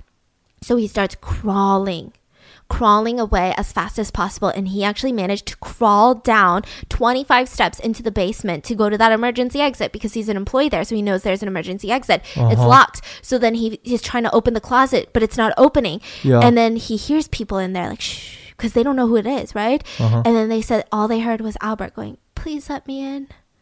And so they opened the door and they dragged him in and oh god, he took off his shoelaces. 17 years old. I don't know how he even knows this, you know? I knew nothing when I was 17. Uh-huh. He took off both of his shoelaces and Uh-huh. tied one tightly around his right leg to control blood loss and then Yes. one around his left arm to control blood loss. Uh-huh. And this is the worst part. He didn't want to endanger anyone's lives in that closet, so he grabbed a piece of cloth and he just bit down as hard as he could because he couldn't make any noise because Tim had no idea they were hiding in a closet. And if he had heard, he would have opened fire into that closet. So imagine being shot so many times and he's trying so hard not Yeah. to make a single sound. Does Tim know that he's in there, or down there? Okay, so he kind of just. hmm Okay. And then the and there was blood everywhere, so it's not like there was like one trail of blood that was leading to the basement, you know. Yeah. So Tim didn't seem to have any idea. And this is just so sad. And also imagine being coworkers of Albert and you know that he's in pain, you know he needs help, but what can you do? Mm-hmm. Nothing. I'm a pretty anxious person. it's funny that I found such an intense passion in true crime and in cases like this. And it's odd because it almost gives me like a feeling of um, control over things. Like, at least if I know what's going out there and the psychology of these events, I feel like it doesn't make me as anxious. I feel like when I first started in, getting into true crime, I was a little bit more anxious because I was like, whoa, what, what, why, why'd they do that? Right. Mm-hmm. But now I'm like, okay, like I can see how this has progressed, like how this has happened. And I would like to say that I still need a lot of help sometimes.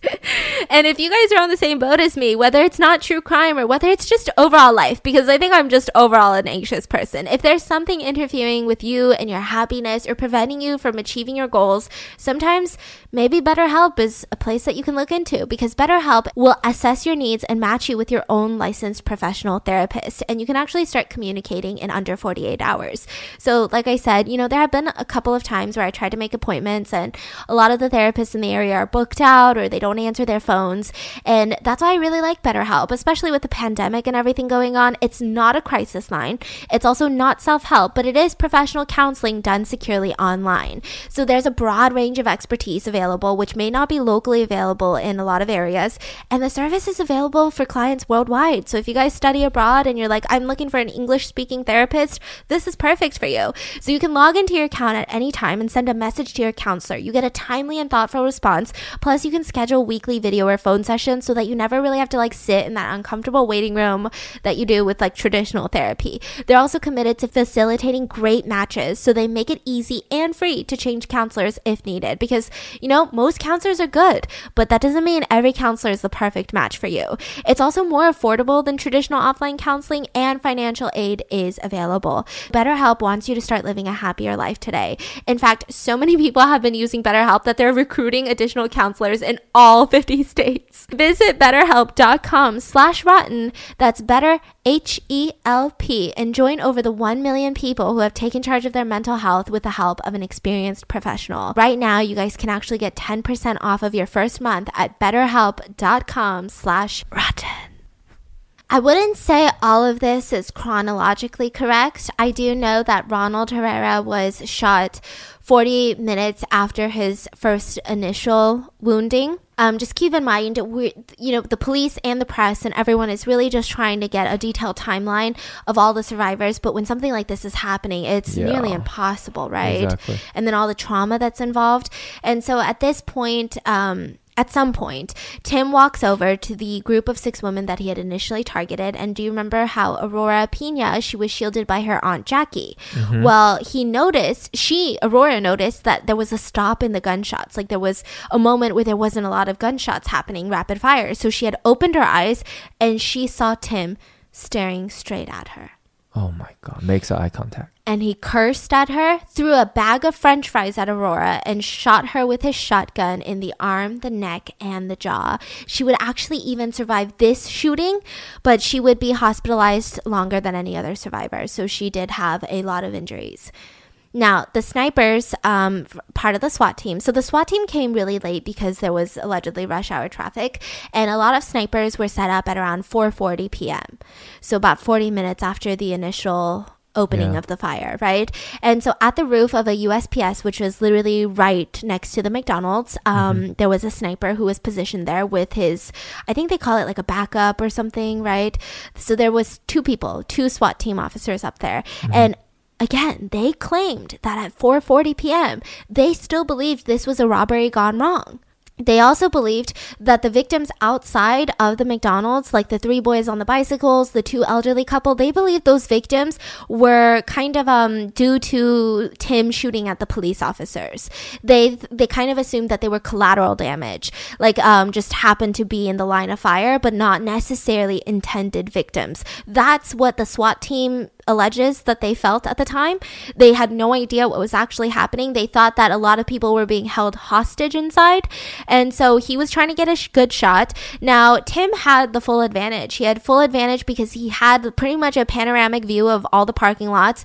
Um, and it just, you know, he could see out the windows. They couldn't see in the windows. He really did have a lot of the full advantage. And he would keep shooting because the police officers, they went to try and go help the three little boys and the elderly couple. Mm-hmm. And he would just open fire fire on them and they would have to pull back again. And then when it got quiet, they would go again to try to evacuate the, you know, victims to see if they can get some medical attention to make sure that if they have the chance of surviving, they can survive. But mm-hmm. then they'd have to pull back because they would be shot at.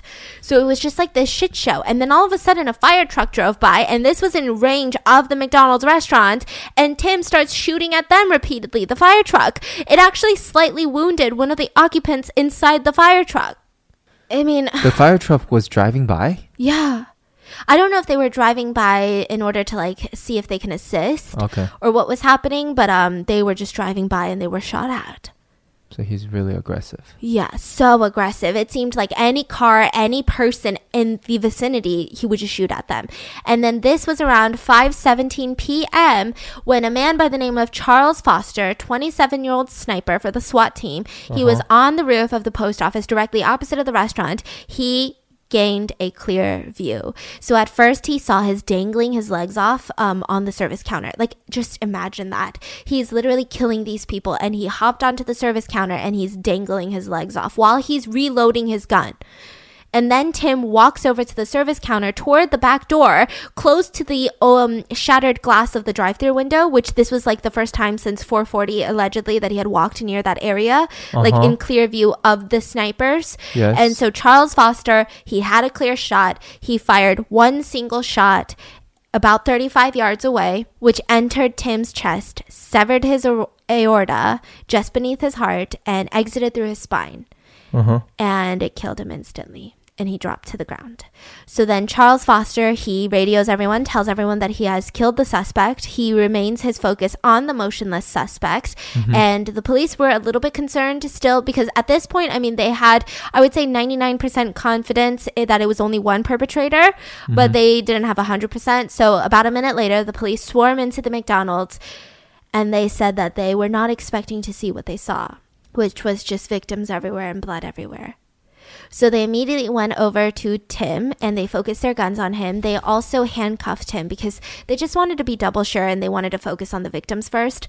And they even asked a wounded girl who was nearby and asked if this male was the only suspect, and she nodded. Of course, everyone was really glad it was over, but I don't think the police or the SWAT team had really any idea of the full extent of the lives lost. I wouldn't say that this excuses them. I just think that honestly, I don't think they had any idea it would be like this. I think they should have an idea, but they mm-hmm. didn't, right? So there was a lot of trauma on the police officers as well, you know? And so they just, they were really confused, you know? Even all of the news people outside, there were journalists outside, and they were also interviewed for the documentary, and they also believed maybe a couple people were shot, like probably not killed. They didn't know at all what was about to happen. And it was chaos. There was families everywhere. You know, people had come looking for their loved ones because they didn't know what was going on. And the information at this point was confusing. The stream of information was really limited. It was not well communicated. People still didn't know if there was another suspect. So people are out there outside of McDonald's freaking out because their family members are missing, but also at the same time, like, is it over? Like, we don't even know if it's over. Like, yeah, it's over right now, but like, what if, what if someone comes back? What if someone's still in there? What if suddenly they start opening fire again? Like, there was just so much. Now, one of the first people to be taken outside, like I said, was Guadalupe, and it, like, the full extent of the trauma is that she didn't even know that she was shot. Like, it's, it's crazy. Now, here's where it gets even crazier. All of a sudden, this was the moment that the McDonald's alarms decide to start going off, which really wouldn't have mattered either way, even if the alarms went off when this was taking place, because it might have just added more chaos. Mm-hmm. So the McDonald's alarms start going off, and all of the people that are hiding in the closet couldn't hear that the police had come in because Okay. the alarms are so loud. And so they just kept hiding, thinking that maybe Tim had set off the alarms or something. Right. And then they heard a noise like, open up. And they were like, oh, fuck, it's like Tim, right? Mm-hmm. And then someone busts open the closet door and there's just like a million guns pointing at them. And it was like a swarm of police and SWAT members uh, because they also didn't know maybe there were more perpetrators hiding. Sure. And that's when they finally got help. But I'm sure that was just trauma on top of trauma. Keith, remember 12 year old Keith who was shielded by Ronald?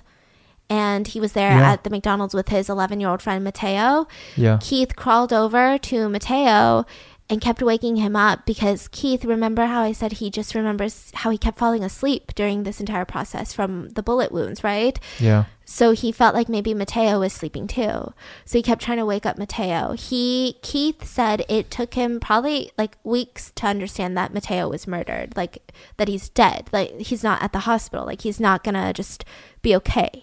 The crime scene was intense. There was blood everywhere. There was food still on the tables, and the most shocking sight of all was the eight month old infant who had been shot. They were just laying right next to their mom. Like it's. There was also um, the sight of victims who had been killed and they were either shielding each other or holding on to each other. And that was just a lot. The full damage of this, I don't think we'll ever know because in situations like this, even a, you know, one victim murder, I don't think there's any way to really calculate the full extent because there death affects all of their loved ones to a certain degree and that affects all of their companions and maybe their work life and anyone that knows them. And it's just kind of like this ripple effect right? So we mm-hmm. we won't know the full damage but what we do know is that it was 77 minutes. Tim fired a minimum of 257 rounds of ammunition. 21 victims Tim was also killed. So if you look up the massacre online, they consider it 22 victims. I consider it 21 because I don't think Tim is a victim. Um, he wounded 19 others. There was 175 police that were on this case. 17 victims were killed inside the restaurant, four outside the restaurant. 10 people inside the restaurant were not killed or wounded, and six of them were the ones hiding inside the basement utility room. 15 people got out after the shooter went down. Like they walked out of there. Like completely. Okay. Yeah. And they were uninjured and unwounded. Yeah. There was a lot of, um, we could tell after that there was a lot of attempts from the victims to try to save each other because like i said a lot of them were with their loved ones and their companions. And so you had a lot of people who tried to stop bleeding on themselves or the people nearby by stuffing their wounds with napkins and it didn't really work. So out of the 21 deaths there were 13 gunshot wounds to the head. So the coroner believes that these were 13 people out of the 21 died immediately um, seven gunshot wounds to the chest. Again, a lot of people believe that the coroner believes that this that means they died immediately or within a couple of minutes. So the way that the coroner describes it is that he speculates that there's little chance of survival, so that even if people got help immediately, the max survival time of the type of wounds that they had was about a minute or two. So this has been debated a lot. Wait, wait what can you explain? So the coroner is saying, yeah, even if the police had stormed the place, these the type of bullet wounds that these victims had, mm-hmm. they would have bled out in a minute or two. So it has nothing to do with the fact that it proceeded for 77 minutes. What? So they were just trying to say like you wouldn't be able to save their lives. Yeah. But what about the trauma? What about the continuous fire? Yeah. So this also is like a hot debate because it's like okay and but also a lot of people don't believe it because people were saying, "Well, I was there and I saw these people who were groaning and moaning 30 minutes in. Yeah. And then now you're just saying that they would have died a minute into it because I don't know. So it's been very hotly debated. There there are very two different stories that are constantly being pushed, one by the police and one by the survivors, and I believe the survivors. So they say that, you know, that doesn't make any sense. 1-year-old um 8-month-old Carlos was the only one who had a gunshot wound to the back that had instantly killed him. Um, a lot of other victims had gunshot wounds to their back, but it, the coroner is just saying this was the fatal wound. Mm-hmm. You know, so the other one's probably like, oh, they also had a gunshot wound to the chest or this or that. There is disagreements. Yeah. So law enforcement said that all injured or killed within the restaurant were shot within the first few minutes of Tim entering the restaurant. Survivors hotly dispute this by saying that he both shot wounded and unwounded people for over 40 minutes since his initial of opening fire. Yeah, I mean, I, this is this is something that police I know. You weren't even there. What I know. the hell are you talking about? That's what drives me crazy. They're just like, yeah, that's what we believe. And the survivors are like, well, I was there. And they're like, no, they're just too traumatized. And they're like, no, we know exactly what we saw. Like, you're, are you saying, are you victim shaped? Like, are you saying I'm making this shit up? Like, yeah. what are you talking about? It drives me nuts. And so then the victims and survivors said that EMTs could have saved people because for 77 minutes, Tim would go and reshoot people Mm-hmm. He reshot people. So who's to say they couldn't have been saved? What? Because the coroner, who technically works with the police, is saying that? Mm-hmm. We don't believe you. Um, Ronald Herrera was very outspoken about this because he was shot like 45 minutes apart from his initial shooting and then his second shooting. He survived, but he was wounded. And that impacted his wounds so much more. It mm-hmm. impacted his life so much more and his ability to recover so much more. Like, what are you talking about? So at this point, McDonald's decides to spend suspend all of their ads um, internationally. Um, they had like TV and radio ads that were already paid for and scheduled to go up the, that day and the following day, and they suspended everything. In an act of solidarity, their biggest rival, Burger King, also temporarily suspended all ads of advertising, which sounds Wow. really like okay, cool, like this corporate suspended advertising. Wow, right? But um, I mean, like we've covered so many stories, like the Greyhound bus situation on YouTube, where a man was cannibalized on a Greyhound bus in front of all of the other passengers, and Greyhound won't even pay out a hundred a mere, which I mean, this is a huge corporation, a mere a hundred and fifty thousand dollars to the victim's family. Yeah. Now, in order to ID the victims, the police had to take Polaroid pictures of the victims. They set up a location away from the McDonald's to have families go and identify the victims because there was too much blood. They didn't want the families to go inside the McDonald's, obviously. It would take too much time for them to transport the bodies and then identify them because people were frantic. Like, that would take a day or two, and people were too frantic. They needed to know what was going on they would go up and they would display Polaroid at a time. And th- the police were in tears too because they said every time you pull up a Polaroid, you look into the crowd and you can literally see people's faces change because they know that person and you know exactly who is able to identify them. They had to hold up Polaroids of young kids, of pregnant women. Um, it just was bad. Uh, the community, everyone was just crying together.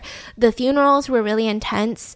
So at this point, Tina, um, Tim's wife, and the kids were receiving death threats, which forced them to actually move away and live with a family friend for quite a couple of months. They all, the whole family, attended counseling for over nine months. There's going to be a lot of controversy with this. We're going to get back to it. A lot of the victims, um, there was a local funeral home a lot of the funeral homes had to use the San Ysidro Civic Center to hold wakes for each victim. The Mount Carmel Church, which was one of the most popular churches in the area, they had to have back to back funeral masses in order so that each of the dead could be buried in a timely manner. And so there was so much trauma on the people at this church too. I'm I'm not trying to compare the trauma to the survivors or the families impacted, but imagine just nonstop. You're literally seeing the grief of the community nonstop. Now, the San Diego Police Department was facing a lot of issues, okay? So, the actual officers that were involved, a lot of them, um, they suffered from PTSD, sleep withdrawal, loss of memory, guilt. Those are all very severe symptoms of sleep, uh, PTSD. They also had to start assessing the tactical methods, which how they responded, because, like, what the fork are you doing, right? So, at this point, the San Diego Department increased training for special units. They also purchased way more powerful firearms because when you are going up against semi automatic rifles and stuff, like, you can't go in with a cute little 38 caliber, is what they were saying. They, a lot of police officers reported that they felt angry with the weapon that they had because they mm. knew that they were outgunned. And what that means is it has nothing to do with skill, it has nothing to do with personality or who you are as a human.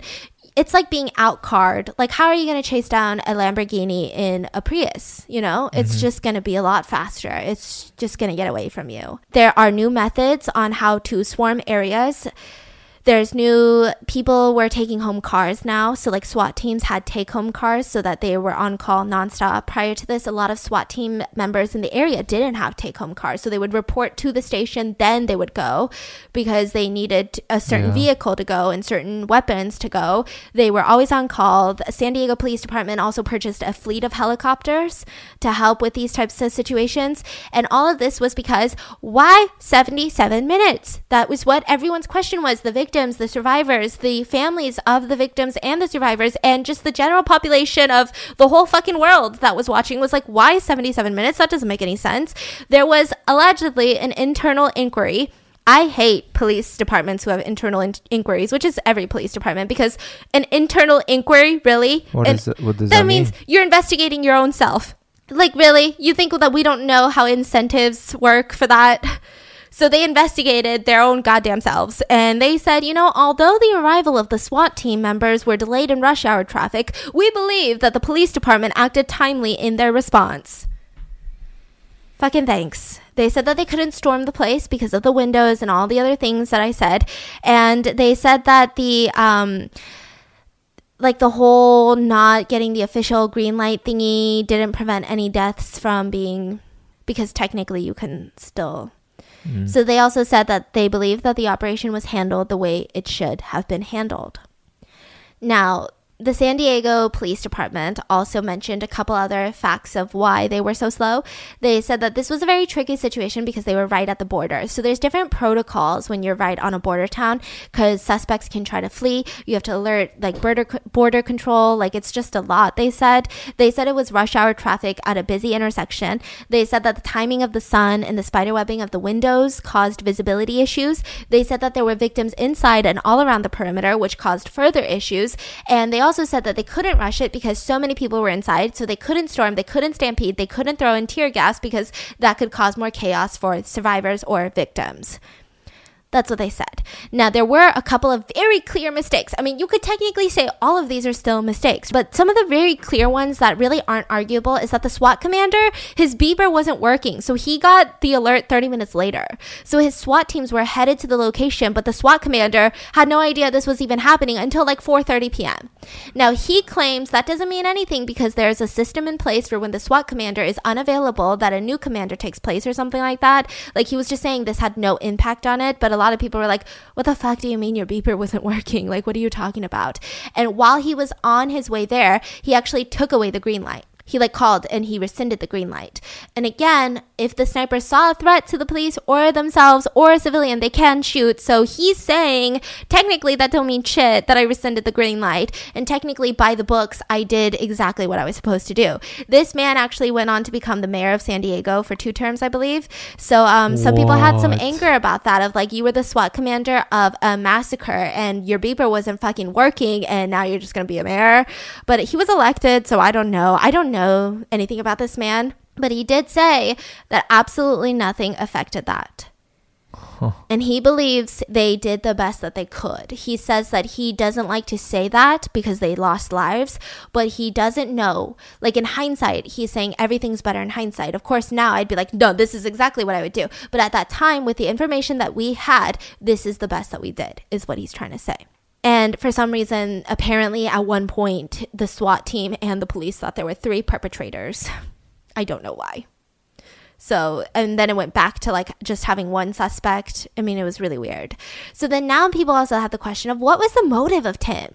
Was it a racial motive? Um, none of this makes sense. There was a lot of reports how Tim didn't like the fact that he was the only, and I quote, American in the apartment complex when he moved to San Ysidro even though there was a lot of Americans there because lots of people had citizenship in that apartment, but he was like, no, I'm the only American. And so he just didn't like that. Now the police would come out and say he didn't like anyone. But Tina, his wife, would come out and say that he was very anti immigrant, especially against Mexicans. So, was that the motive? Um, the more popular theory of the motive is, though, the revenge. He had this huge revenge plot for being fired from his security position. He also had this revenge plot of like how he went from making $140,000 a year to like slowly just losing everything, moving to Mexico, then moving to San Ysidro. And he always felt like the world did him dirty. He also felt like he was settling the debt with society because remember how I said settling the debt is so important mm-hmm. to him? And when he had mentioned to his wife Tina, society had its chance because the mental health clinic didn't call him back in time. And to people like him, these things could really set things into motion. He is not a normal person. Yeah the McDonald's planned to reopen after this. Um, they thought that that was best for the community because they just didn't know what else to do. So they had actually started fixing up the restaurant, and then McDonald's corporate had a meeting with community leaders, and the community said, We don't really think that's a good idea. So they said that they're not going to open. They demolished the McDonald's and they donated the ground to the city, with the only one rule is that no restaurant could ever be on that site, which makes sense. You know, yeah. imagine the city is like, Hey, Burger King, you want to buy this land? You know? Yeah. So um, they said, okay, no restaurant can be on the site. So they also started talking about maybe there could be a memorial, maybe we could do a shrine, like something of that sort. Later, the land was ended um, ended up being sold to the Southwestern College, and they agreed in the sale of the land that there would be a 300 square foot area in front of the campus extension that would be set aside to construct a permanent memorial to the 21 victims. And the memorial was actually designed by a student at the Southwestern College. It was 21 hexagons and they were all like different so it's a tall memorial and they were all different shapes and lengths and heights to you know indicate like their age and stuff like uh-huh. that. And they were all connected though. So they said that the meaning of this is they were bonded together and they hope that the community in a tragedy like this will stick together just like they did. And every anniversary it is decorated with flowers. But also because there are a lot of mexicans in this area any so day of the dead is three days i believe that people of mexican heritage Heritage observe, and they mm-hmm. also bring candles and offerings. Now, there were lawsuits against McDonald's. So, uh, several family members of those who were killed and with a mixture of survivors, they filed a lawsuit against McDonald's. But July 25th, 1987, the judge said that McDonald's or any other business has no duty of care to protect patrons from an unforeseeable assault by a murderous madman. So, what they were saying is that the implemented security measures inside of this McDonald's that are, or any restaurant that are typically used. So, whether you go to Walmart or Target or any restaurant, typically you see maybe a guard and then CCTV, right? But mm-hmm. the judge is saying neither of these things could have possibly deterred the shooter because he didn't care about his own survival. He didn't care about getting caught. He didn't care about like going to jail or living even. Mm. Mm-hmm. So none of that would have made him come into the McDonald's and be like, ah, I shouldn't do this here. Yeah. Okay. Makes sense. And so then they were also suing the San Diego Police Department. There were multiple lawsuits against the SDPD, and they were exonerated of any culpability or negligence. The judge said, In view of the sheer horror of the ordeal, it is difficult to imagine anything the police could have done or failed to do which could have made the risk any greater than that to which the victims were exposed before the police arrived. Hmm. So both and all final lawsuits were dimi- dismissed in 1991. Now, Tina sucks. Tina went on to her first, like, I wouldn't say interview, but she had called a news station to give her side of the story. Mm-hmm. And it seems like she does have a lot of guilt. Mm-hmm. But she also said that the slaughter maybe could have been prevented if her husband had received the psychiatric help that he sought. And a lot of people to that they said, "Why didn't you fucking get him mm. help then? Why didn't you call the cops when he said, "I'm gonna go hunt for humans"? Bye, bitch." like, like- you are not the you're not in place to say, "Oh, I think this is how society could have done better," or like we as a whole could have done better. Like people were just kind of like, "Okay," like people had sympathy for the fact that she probably did not have a good life with Tim. Like people knew that she was probably abused. There was no way that he was a saint at home and then did this on his free time, right? But it was just the fact, like maybe if it's not your place, don't say anything type of reasoning. And she also said a psychologist or a counselor could have gotten him to a medical doctor or a psychiatrist, and they could have given him medication. A lot of people had a lot of things to say about that as well.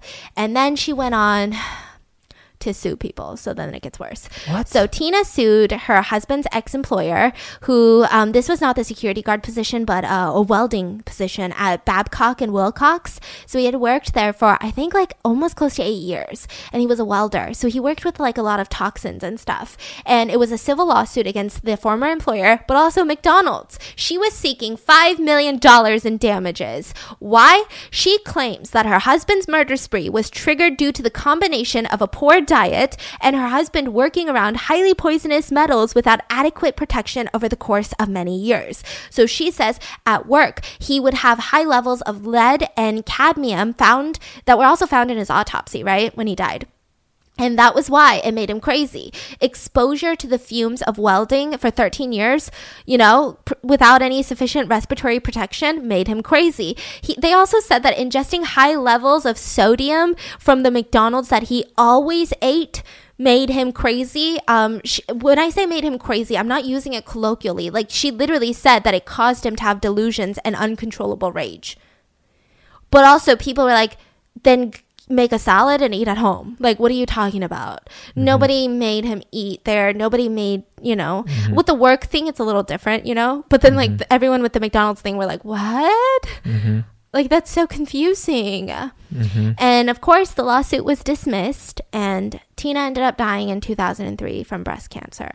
So there was a survivor fund that was set up for the survivors of the massacre, and the total of the fund was summed up to be $1.4 million. $1 million came from McDonald's corporate. They had donated a million dollars to the fund. And the widow of the founder of McDonald's personally contributed $100,000 to help with burial costs, financial aid for the relatives of the deceased, and counseling for the survivors. Here's where it gets crazy. Tina received the first payout from the fund. What? There was a lot of um, protest from donors and residents, but technically they were considered victims because they were not the perpetrator, and now their lives are completely changed as well from this. So you have some people who are like, yes, they are victims too, and then you have another group of people that are like, what the fork? So, I mean, I don't know. I think at this point in my life, I am not mature enough to fully sit here and say, you know, I think she is a victim. I mean, there are so many stories where I'm like, the serial killer's family is a victim, you know? But I think because there were, you know, those definitive moments where I feel like she really could have maybe called the police. But then again, I've never been in a situation of being scared of someone in my own home and then, you know, like someone I'm married to. So I, I really can't say, but maybe don't give her the first payout maybe give her like the second i don't know. Yeah it just was really controversial. It led to protests in san ysidro. Yeah. because i'm sure the community was hurt. Now do you remember albert leos the the 17 year old who was shot and he crawled his way to the Mhm. closet and bit down on that piece of Yes. cloth? He said that his life was so ruined for a while because he just had all of this guilt and he couldn't save anyone, he couldn't help anyone, especially the babies. And he said the only thing that he could do was join the police department. He felt like that was the only thing that could kind of ease him of that guilt. But even when he became a police officer, he just had guilt. He was miserable. And then one day he was driving down like a really quiet road, two in the morning. There was a burning car on the side of the street. So he walked over to it and he thought that nobody was inside. Maybe it was like a burglary, maybe it was someone just like vandalizing a car Mm-hmm. and he realized that there was a body inside. So he cracked open the window and he pulled the passenger out of the car. It mm-hmm. was a man who had worked an 18 hour shift recently, and the car flipped over when he fell asleep and it lit on fire. And he yanked him out, and he realized he just saved a life. He didn't freeze like he felt like he did during the shootings, and mm. he felt like he finally could do something. So Wow. he is, I believe, to this day still a police officer. And in the documentary, he was asked if all of the victims were in one room right now, what would you say to them? And he said, I'm sorry I couldn't help, which is so crazy because he is a victim and he makes it seem like, yeah. So he said, I'm sorry I couldn't help. The first responding police officer was also asked the same question, and he, like, you could tell he's just so emotional. He couldn't say anything. And I think, like, the documentary kind of makes, you know, I think overall the police department and the SWAT commander and the SWAT teams could have done better. But mm-hmm. when you were talking about that one individual officer, that just resp- like responded to the scene like i think he genuinely like he didn't have the authority to change things. He just did his best. So but i think he carries a lot of guilt it's just my opinion. Now one of the other victims she was an employee. She died. Her name is paulina and her sister was interviewed and she was oh god this part was so emotional guys she told her to go to work that day. So Paulina wanted to call off because she had a little bit of a headache and this was like Paulina's first job. And so Paulina's sister was like, "No, you got to go to work. Like that's the responsible thing to do. You can't call off. Like it's not a good look. It's not professional." And she went to work. And they asked her if you could say anything to your sister, what would it be? And she asked for forgiveness. And she says because she told her to go to work that day. And now she says it's like completely changed her life because now when her kid or her friend says they don't want to do something, she just doesn't ever pressure people anymore. Even if she thinks like, no, you should go to school. She just feels like she can't. That is kind of the story of what happened at McDonald's in San Ysidro. This one was intense. I had so many distraught emotions for this one for like days. I feel drained. I usually don't cover mass murders for that reason, and it's just a lot. I don't know. What are your thoughts on this? And do you think that there could have been a lot that the police could have done differently? I think, if I'm mistaken, I, I don't know the exact figure, but I think at the time, yearly SWAT deployments, meaning that SWAT teams were sent out to specific locations mm-hmm. on a yearly basis, was like a couple hundred. And now it's like a crazy amount. Let me look up the exact figure because it's kind of. Even um, towns with less than a 5,000 population have SWAT teams. And it says as of 2005, SWAT teams were deployed 50,000 times every year mm. in the US. And probably a lot more 10 like what, 15 years later? Yeah, yeah. So it's probably really intense now, but I think back then it was like not a lot at all. So it seems like definitely there's a lot more going on. And now I think they do swarm, like they will go into places now with active shootings. I don't really have a moral of the story. There's no moral. There's no, there's just tears. So I hope you guys enjoyed today's episode. And again, I really, really am sorry about getting the wrong information on Alan Turing. And I hope you guys enjoyed today's podcast. And I'll see you next week. Bye.